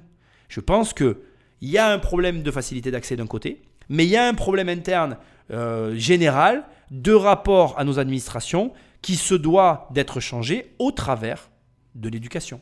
En septembre dernier, six mois après le début des détournements d'argent, l'État finit par changer les règles. L'argent du chômage partiel est versé non plus en 48 heures, mais en 15 jours le temps de procéder à des contrôles en amont. Et cela change tout. Bon, je vais être franc avec toi, j'ai coupé un énorme passage où en fait ils reviennent voir le fonctionnaire du départ et où le fonctionnaire maintenant a 15 jours pour procéder à des recherches, mais même indépendamment de ça, pour simplement euh, pouvoir passer un appel euh, aux personnes qui font des demandes. Et en direct, en 30 secondes, il fait un, un appel, pardon, c'est peut-être peut pas 30 secondes, j'exagère un peu, tu écouteras l'émission. Euh, ça s'appelle Enquête sur les escrocs du Covid, quoi qu'il en coûte. euh, en quelques minutes au téléphone, il arrive à montrer que ben, la personne qui demandait euh, une trentaine de mille d'euros est en fait, fait, formule en fait une demande infondée, donc il ne verse pas l'argent. Et en fait, il suffisait de simplement mettre en place un process de permettre à nos fonctionnaires de faire leur travail et nous n'aurions jamais eu aucun problème avec cette générosité qui caractérise la France. C'est très dommage de voir que finalement le problème vient toujours de la même chose. C'est-à-dire qu'on agit trop vite, sans réflexion, et toi, tu dois en tirer les conséquences, ou en tout cas euh, les leçons qui s'imposent à, à cette situation. Moi, je le dis très souvent, très long à se décider, mais ferme sur les décisions. Il vaut mieux que tu passes beaucoup de temps à réfléchir, mais que quand tu t'es décidé, tu sois sûr de toi, que vouloir agir tout de suite, mais qu'après tu regrettes. Les regrets, ça fait rien de bien. Et même si c'est l'action qui doit primer, et ça je, le consens et j'en suis bien d'accord, enfin je le reconnais bien volontiers, faut une action mesurée, contrôlée, réfléchie, dirigée, avec comme but d'atteindre le résultat de départ, soutenir notre économie, pas de soutenir l'économie des pays voisins. C'est quand même triste de voir que même après l'arnaque du CO2, on resserre le couvert des mêmes problématiques ben, et des mêmes détournements de fonds. Bon, écoute, c'est comme ça. Ce qui compte, c'est que toi, tu sois capable de comprendre qu'il faut réagir vite, mais réagir sainement, c'est-à-dire dans une démarche de, réussir à récolter les meilleurs résultats possibles, malgré le contexte dans lequel on se trouve. Et c'est valable pour tout, l'investissement, l'argent, tout ce que tu peux imaginer. En janvier dernier, le ministère du Travail communique sur les chiffres de la fraude elle concernerait moins de 1% des 27 milliards distribués au titre du chômage partiel. 500 000 contrôles auraient été effectués. Le montant de la fraude, 225 millions d'euros, est un gros chiffre. 225 millions dont plus de la moitié a déjà été bloqué ou récupéré. 225 millions d'euros de fraude, mais le ministère du Travail affirme en avoir déjà récupéré plus de la moitié. Comment l'argent a-t-il pu être récupéré? Toutes nos demandes d'interview au ministère du Travail ont été refusées. Nous avons rencontré un responsable syndical à l'inspection du travail. Simon Picou s'interroge sur les chiffres avancés par son ministère. Il faudrait leur demander comment ils ont obtenu ces chiffres. Est-ce qu'ils parlent uniquement de ce qui a été détecté? Mais si c'est le cas, euh, il est évident qu'on n'a pas pu tout détecter. Euh, il y a eu euh, plus d'un million cent mille demandes d'indemnisation présentées au titre, au titre du, du chômage partiel. Et euh, il est évident que, que les services de l'État n'ont pu en contrôler qu'une partie. Le chiffre de 500 000 contrôles lui paraît farfelu. Pour arriver à ce chiffre-là, le ministère euh, mélange des choux et des carottes, c'est-à-dire qu'en fait, il mélange euh, des véritables contrôles réalisés in situ dans les entreprises avec euh, demande de, pièces, examen des pièces, voilà, retour à l'employeur, des choses qui prennent du temps, et de simples échanges mail ou, ou, ou vérifications sur un logiciel qui vont beaucoup plus vite. Et, et il mélange tout ça sciemment pour arriver à un, à un chiffre impressionnant de contrôle qui se veut rassurant pour, pour les administrés. L'autre inspecteur que nous avons interrogé dénonce la mollesse de l'administration. L'organisme de paiement de l'État aurait refusé des remboursements alors que l'enquêteur avait tout fait pour récupérer l'argent des fraudeurs. Qu'est-ce que vous leur avez dit euh, quand vous les avez pris la main dans le sac? Reversement, sinon police, menotte, prison. Alors évidemment c'est un peu, hein, etc. Mais en tout cas ça leur a fait suffisamment peur pour qu'ils prennent leur petite mimine, ils tapent le RIB de l'organisme de versement et que l'argent reparte dans l'autre sens. Et ça c'était une bonne solution pour, euh, pour récupérer oui, l'argent pas mal, ouais, mais ça n'a pas marché en fait. Pourquoi? Ben, On s'est fait euh, reprocher, gentiment. Hein, Par ont... qui? Par l'organisme de versement, qui ne savait pas pourquoi l'argent revenait sur son compte et de qui, en fait, de quelle société provenait l'argent. Ça devait visiblement être trop de travail. Et donc, ils ont dit qu'il fallait qu'on laisse tomber cette solution-là. Nous voilà donc à la fin de l'émission et j'ai choisi de laisser ce passage pour te montrer un petit peu la position, la réaction et la réponse des autorités compétentes. Notre État chérit tendre amoureusement, amicalement Nicolas Popovic. Ça veut rien dire, je sais. C'est une touche d'humour à ma sauce à moi. Au demeurant, comme tu l'as entendu, donc on t'annonce un chiffre de 1% de détournement, ça c'est les chiffres officiels de l'État, sur 27 milliards. Et euh, on t'annonce 225 millions, ça c'est des chiffres, on va dire, euh, pareil, à peu près de ce qui est déclaré. Et moi, j'ai une habitude dans les finances, c'est que quand quelqu'un me donne son patrimoine, je divise en général par 3. Et quand l'État me donne comme ça, qu'il est un petit peu, on va dire, incriminé dans une sale affaire, et qu'il va donner globalement une tendance, je multiplie par 3. Donc, si on prend les 225 millions et qu'on les multiplie par 3, on arrive à peu près à 700 millions. Ça, c'est ce qu'on aurait perdu dans cette opération. Et euh, si jamais on remultiplie le 1% des 27 milliards, on arrive à 3% et on trouve 800 millions euh, de détournés.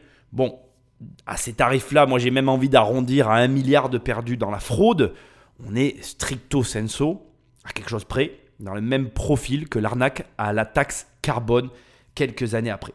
Il n'y a pas euh, d'analyse de, à faire, de remarques à faire sur tout ça, à part que je ne vais pas te mentir, euh, je suis un peu ébahi de la situation je me dis, euh, dans, qui, finalement, dans ce monde, n'apprend pas de ses erreurs? Et puis, quand je me dis ça, et que je te le dis aussi à toi à voix haute, je repense à toutes ces personnes que je côtoie au quotidien, pour lesquelles je n'ai aucune animosité ni aucun jugement, mais pour lesquelles je vois au fil de leur vie, euh, j'ai 40 ans au moment où j'enregistre cette émission, et si tu veux, donc ça fait 40 ans que je suis sur cette planète, on va dire que ça fait 20 ans que je vois euh, des amis et des proches avoir des relations amoureuses et inlassablement refaire toujours les mêmes erreurs avec leurs relations amoureuses. C'est-à-dire que je vois autant euh, des copains ou des copines toujours se remettre avec le même profil de personne, à croire qu'ils n'arrivent pas à voir que ces gens-là ne les rendront jamais heureux, et je vois aussi toujours euh, mes copains et mes copines faire les mêmes erreurs qui se reproduisent et inlassablement comme ça, recommencer avec les mêmes ingrédients en espérant avoir un résultat différent. Et alors, quand je me dis, parce que moi j'aime bien faire des parallèles avec l'amour, quand je regarde ça et que je me dis, mais finalement, en fait, bah, tous mes potes euh, recommencent inlassablement euh, toujours les mêmes erreurs dans leur couple, dans leurs relations amoureuses, dans leurs relations amicales. Et bien finalement, je me dis qu'en fait, l'État n'est pas si différent de la majorité d'entre nous. Nous sommes finalement tous un petit peu pareil. Et nous avons tous cette tendance, lorsque nous sommes extérieurs à un problème, parce qu'il faut le rappeler, cette position est très simple et elle nous permet d'être incriminant, de pointer du doigt facilement puisqu'on est extérieur, qu'on a du recul. C'est facile de pointer ce qui va, ce qui va pas, de ramener notre science, comme même moi je suis en train de le faire, et de ne proposer au bout du compte aucune solution.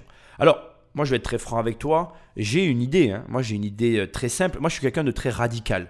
C'est ce qu'on me reproche euh, finalement tout le temps dans ma vie. Tout le monde me reproche ça.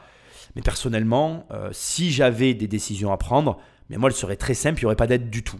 En fait, ça ne serait pas le quoi qu'il en coûte, ça serait le démerde-toi. Voilà. Alors, je ne suis pas du tout un bon exemple. Je fonctionne comme ça dans ma vie. Je crois à la radicalité. Je suis pour la radicalité. Quand quelque chose dans ma vie ne fonctionne pas, je l'élimine et je recommence autrement. Alors, ça a le très amer désavantage de parfois m'amener du regret. Et d'ailleurs, j'en veux pour preuve, cette émission en est la preuve criante. Je n'étais pas satisfait de l'émission je l'ai totalement effacé. On parle quand même d'un effacement de deux heures d'enregistrement alors que tout était terminé.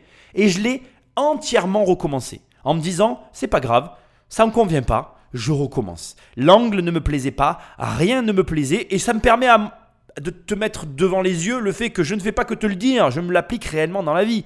Alors attention, je vais être franc avec toi, ma manière de raisonner, elle est euh, très complexe à gérer au quotidien. Quand je prends tout et que je le jette, je vais pas te cacher qu'à des moments, j'ai un peu les boules après moi-même. Parce que des fois, dans le lot du travail que j'ai jeté, il n'y avait pas tout qui était à jeter. Et je perds beaucoup de temps aussi, on va pas se mentir. Si j'avais conservé une partie, par exemple, de cet enregistrement, j'aurais eu moins de travail. Mais je considère que repartir de zéro, ça me permet d'éliminer toutes ces petites contrariétés. Et je pense, donc là, pour le coup, que malheureusement, la première erreur vient du fait qu'on est consenti à offrir à nouveau une aide, finalement, sans droit de regard, et que maintenant, qu'on le veuille ou non, c'est à nous de l'assumer. Alors, ça m'amène sur un élément intéressant que je veux te souligner et qui va être utile dans les prochains mois, prochaines semaines, surtout si tu t'intéresses à la politique et aux élections présidentielles. Ça, ça nous amène maintenant sur les chiffres qui vont être délivrés, les fameuses analyses que chacune, chacun des partis, chacun des candidats va te mettre sous les yeux.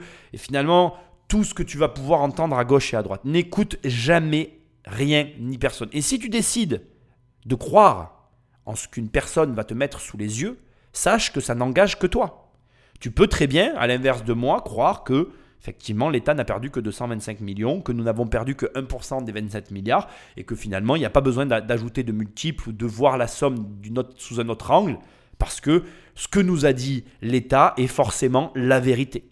Mais si jamais, comme ça arrive très souvent, tu tombes sur un mensonge ou sur un cas de mensonge, soit tu l'ignores, et dans ces cas-là, eh bien, je suis désolé de te le dire, mais c'est toi après qui payera les pots cassés, tu devras assumer ton choix jusqu'au bout, soit tu vas devoir à ce moment-là reconsidérer entièrement la question, même si tu as construit un raisonnement sur un fait qui était faux. Et c'est là que ça devient intéressant. Alors, tu as vu qu'ils ont interviewé une personne qui précise que les interprétations sont mélangées volontairement pour rassurer et pour montrer que finalement quelque chose a été fait. Et ce qui est intéressant, c'est que pêle-mêle dans cette affaire, on va prendre en considération des appels et différents euh, différents, comment dire, différentes actions qui ont été menées. On va les joindre aux chiffres trop faibles au départ qui représentent réellement les résultats qu'on a obtenus pour pouvoir présenter aux élus et au peuple finalement une action qu'on aurait menée un peu au-dessus de ce qu'elle a été réellement menée. Et pour moi, on nous crucifie littéralement sur la fin de l'épisode quand notre cher et tendre euh, fonctionnaire nous dit ben moi j'avais réussi à confondre euh, des voleurs et je leur avais même dit au téléphone police me note prison. Et alors là les mecs bon ils se sont dit bon ben oui bon allez hop je rends l'argent. Et quand on rend l'argent ah non monsieur on ne sait pas d'où proviennent les fonds et j'ai presque envie de dire on marche sur la tête. Ça n'est pas une preuve d'intelligence que d'agir comme ça. C'est une preuve aujourd'hui qu'il y a un problème généralisé dans l'ensemble du système qui nous gouverne. Alors encore une fois, et je le reprécise, c'est très facile de montrer les symptômes, plus compliqué de proposer les solutions, d'autant que moi je suis une personne radicale, donc je ne pense pas encore une fois être la bonne personne pour amener des solutions modérées, raisonnables et audibles. Mais personnellement, moi je te virerai tout ça, je prendrai tout le monde, je les foutrai tous dehors, je les condamnerai tous pour crime contre la nation, et je repartirai avec des gens qui seraient d'accord de travailler bénévolement et pour des raisons, nobles qui seraient la justice, la volonté de re-rendre au peuple l'argent qui nous a été pris, et avec, au bout du compte, aussi, mais je vais quand même le dire, une volonté d'amélioration permanente, que je ne retrouve pas dans les propos que j'ai entendus ici. Alors, quelle est la conclusion de ce premier épisode? Parce que tu vois qu'il y a un autre épisode, il y a une dernière petite analyse que je veux te faire, et après on va passer à un autre épisode.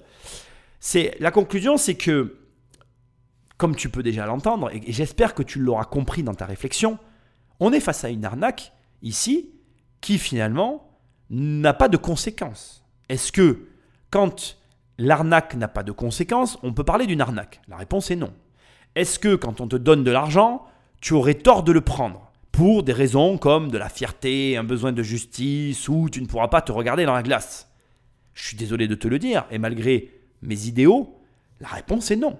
Puisque tu le vois bien sur la fin de cette émission, même quand le contrôleur arrive à faire restituer l'argent, la société, enfin la société, l'organisme, l'État, qui récupère l'argent, refuse et dit non, non, désolé, on n'a pas de justificatif de, de, retour de ces fonds, on ne prend pas. Donc au final, j'aimerais que tu réalises, même si tu as des idéaux et que je trouve ça très bien sur le fond, sur la forme, tu peux te les carrer où tu penses. Parce que si tu es le seul à les avoir, ces idéaux, ça ne sert à rien. Est-ce que ça veut dire qu'à ton échelle, tu ne peux pas changer les choses? Non. Qu'est-ce qu'est-ce qu'il a dans une situation comme celle-là pourrait être fait et qui aurait du sens?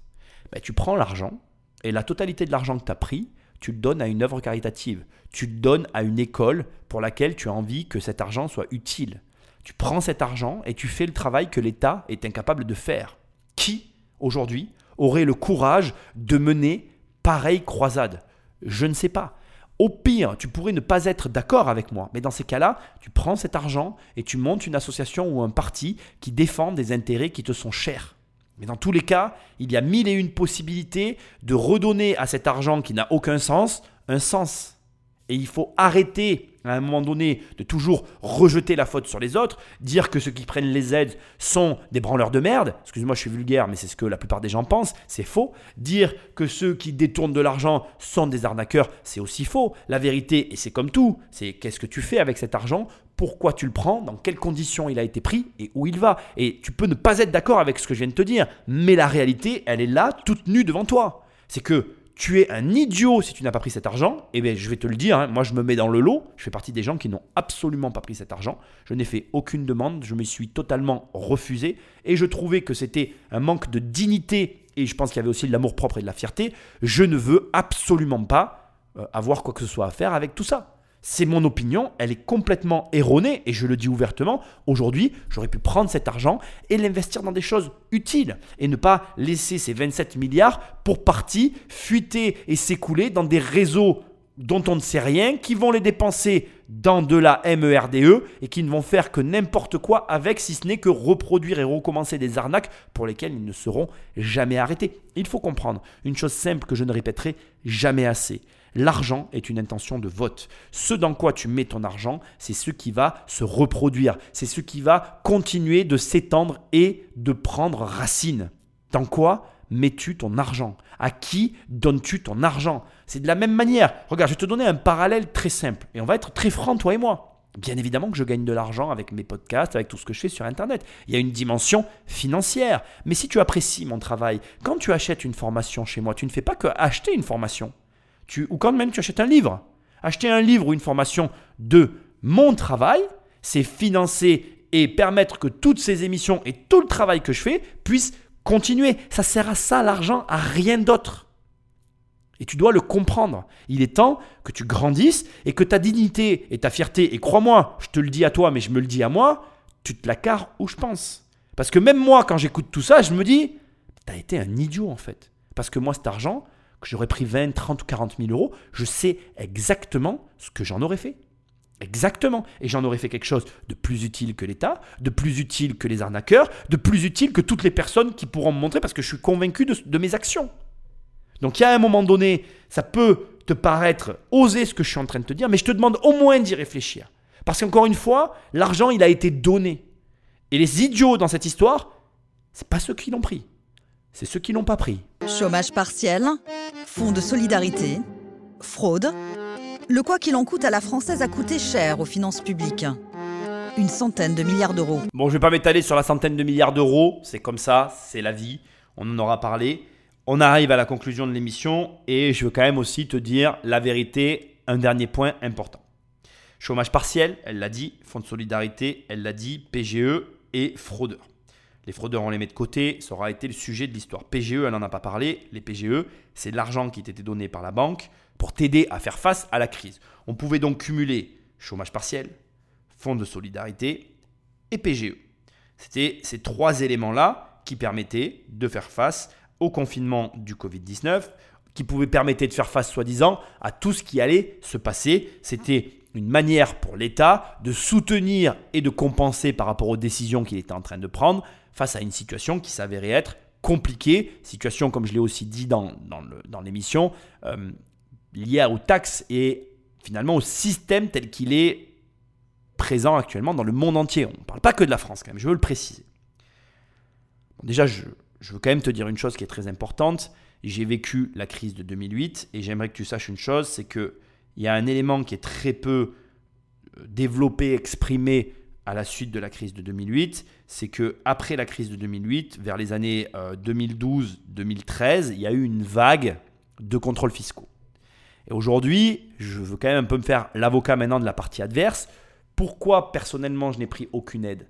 Parce que je suis convaincu dans mon fort intérieur que tous il va y avoir qu'il va y avoir une vague de contrôles fiscaux de la même façon qu'en 2012-2013 il y en a eu euh, auprès de tout un tas d'entreprises.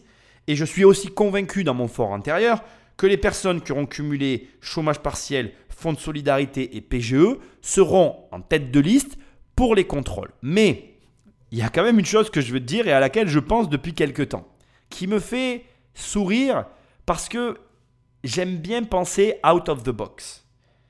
Je me dis, si j'étais contrôleur fiscal, je ferais justement l'inverse. Parce que je me dirais que comment les sociétés qui n'ont rien pris ont fait pour s'en sortir. Et donc, ces sociétés-là ont forcément gagné plus d'argent sur la crise que les autres. Et du coup, je me dis que peut-être j'ai vraiment été con de ne rien prendre et que soit j'ai eu raison de ne rien prendre et que ma théorie de départ sera la bonne et que donc toutes ces sociétés-là seront contrôlées en priorité, puis ensuite on ira chercher ceux éventuellement qui ont gagné de l'argent pendant la crise ou pas. Ou alors, comme je te le dis, en, en out of the box, ça sera l'inverse. Ça sera les sociétés qui n'ont rien demandé qui seront contrôlées en premier parce que justement, la question est comment avez-vous fait pour passer la crise? Alors, ce qui est intéressant sur la fin de cette émission, c'est que tu vois très bien ce qu'est être un entrepreneur. Un entrepreneur, c'est arriver à prendre une décision malgré le fait qu'il y ait deux idées opposées qui se présentent à toi et que tu dois considérer l'éventualité que ces deux idées opposées coexistent dans la réalité. Je vais m'exprimer autrement pour que ce soit bien clair. En bref, ben, il peut se passer soit le premier scénario que je t'ai décrit, à savoir que donc tous ceux qui auront pris toutes les aides seront contrôlés, soit le deuxième scénario que je t'ai décrit, à savoir l'inverse, que tous ceux qui ne les ont pas pris seront contrôlés en priorité, soit même un troisième scénario, ben finalement on va contrôler tout le monde et on verra bien ce qu'il en ressort. Et toi, en tant qu'entrepreneur, tu vas devoir évaluer ce qui se passe, être capable de prendre une décision en te disant ça me paraît être la décision la plus judicieuse par rapport à ce que j'évalue, et surtout garder en tête que même quand tu auras balayé toutes les possibilités que tu envisages, il existe des possibilités que tu ne vois pas qui sont susceptibles de, surgir à tout moment. Et la décision que tu prends, elle doit être en corrélation avec tout ça et elle doit être en capacité de faire face à tout ça. Et quand tu as compris ce que je viens de dire, quand tu as compris ça, eh bien tu es capable d'être entrepreneur. Et crois-moi, je vais te dire un truc.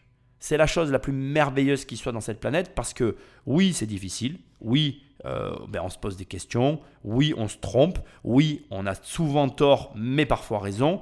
Et peu importe ce qui se produit, tu as un sentiment de liberté infinie qui n'est pas échangeable avec quoi, quoi que ce soit d'autre. Et pour ma part, je n'ai aujourd'hui aucune manière de te dire, ben, ça va, enfin, je n'ai pas de tendance à, à, mettre en avant pour prétendre que ça va aller plutôt dans une direction qu'une autre.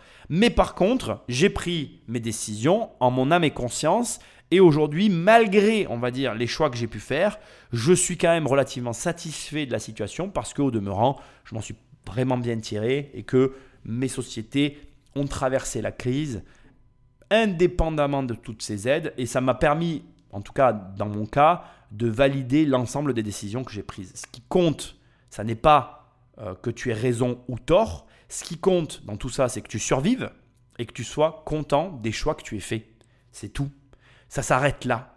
Et pour conclure cette longue émission, il me paraissait normal et presque téléphoné que dans cette histoire, il y allait y avoir non seulement des pertes financières, parce que je, on n'est qu'au début, hein, je pense qu'on va découvrir plein de choses et je n'hésiterai pas à faire de nouvelles émissions sur ce que je découvre. Donc je pense qu'il va y avoir énormément de pertes, de pertes financières liées à cette crise du Covid, mais surtout, je veux quand même le préciser, je pense qu'on est vraiment qu'au début. Je crois, et je l'ai déjà dit plein de fois, je crois à une vague de fermeture d'entreprise. Je pense que cette vague aura lieu. Quand Je n'en ai aucune idée. Et je pense que quand cette vague va avoir lieu, elle va se répandre dans le monde. Je ne crois peut-être pas à proprement parler à une crise systémique, mais je pense qu'on va avoir une mauvaise surprise et que quand cette mauvaise surprise va arriver, il y a ceux qui seront préparés et qui pourront y faire face. Et je ne crois pas que la question d'avoir pris ou pas l'argent rentrera en ligne de compte, parce que tu peux avoir pris les PGE et tout l'argent que tu veux, si tu as tout dilapidé n'importe comment et qu'il y a une crise qui arrive, tu seras encore une fois à genoux. Et à l'inverse, je pense qu'il y a les autres qui ne pourront pas s'en sortir et qui vont manger sévère. Je te souhaite de ne pas être dans cette dernière catégorie.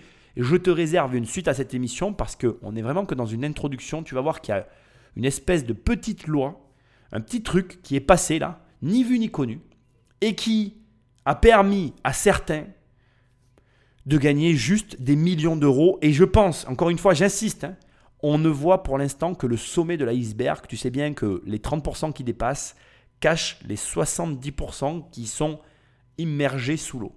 Et je te le dis, hein, la prochaine émission ne va continuer qu'à faire que gratter les 30% euh, qui dépassent. Et mon but, c'est d'aller chercher ce qu'on ne voit pas. Et ça doit être aussi ton but à toi, parce que je crois sincèrement que les opportunités seront là. Merci d'avoir écouté cette émission jusqu'à la fin. Tu peux télécharger les 100 premières pages de mon livre sur immobiliercompagnie.com, travailler avec moi. Tu peux me laisser des étoiles et un commentaire là où tu écoutes ce podcast. Et je te dis à très bientôt dans une prochaine émission. Salut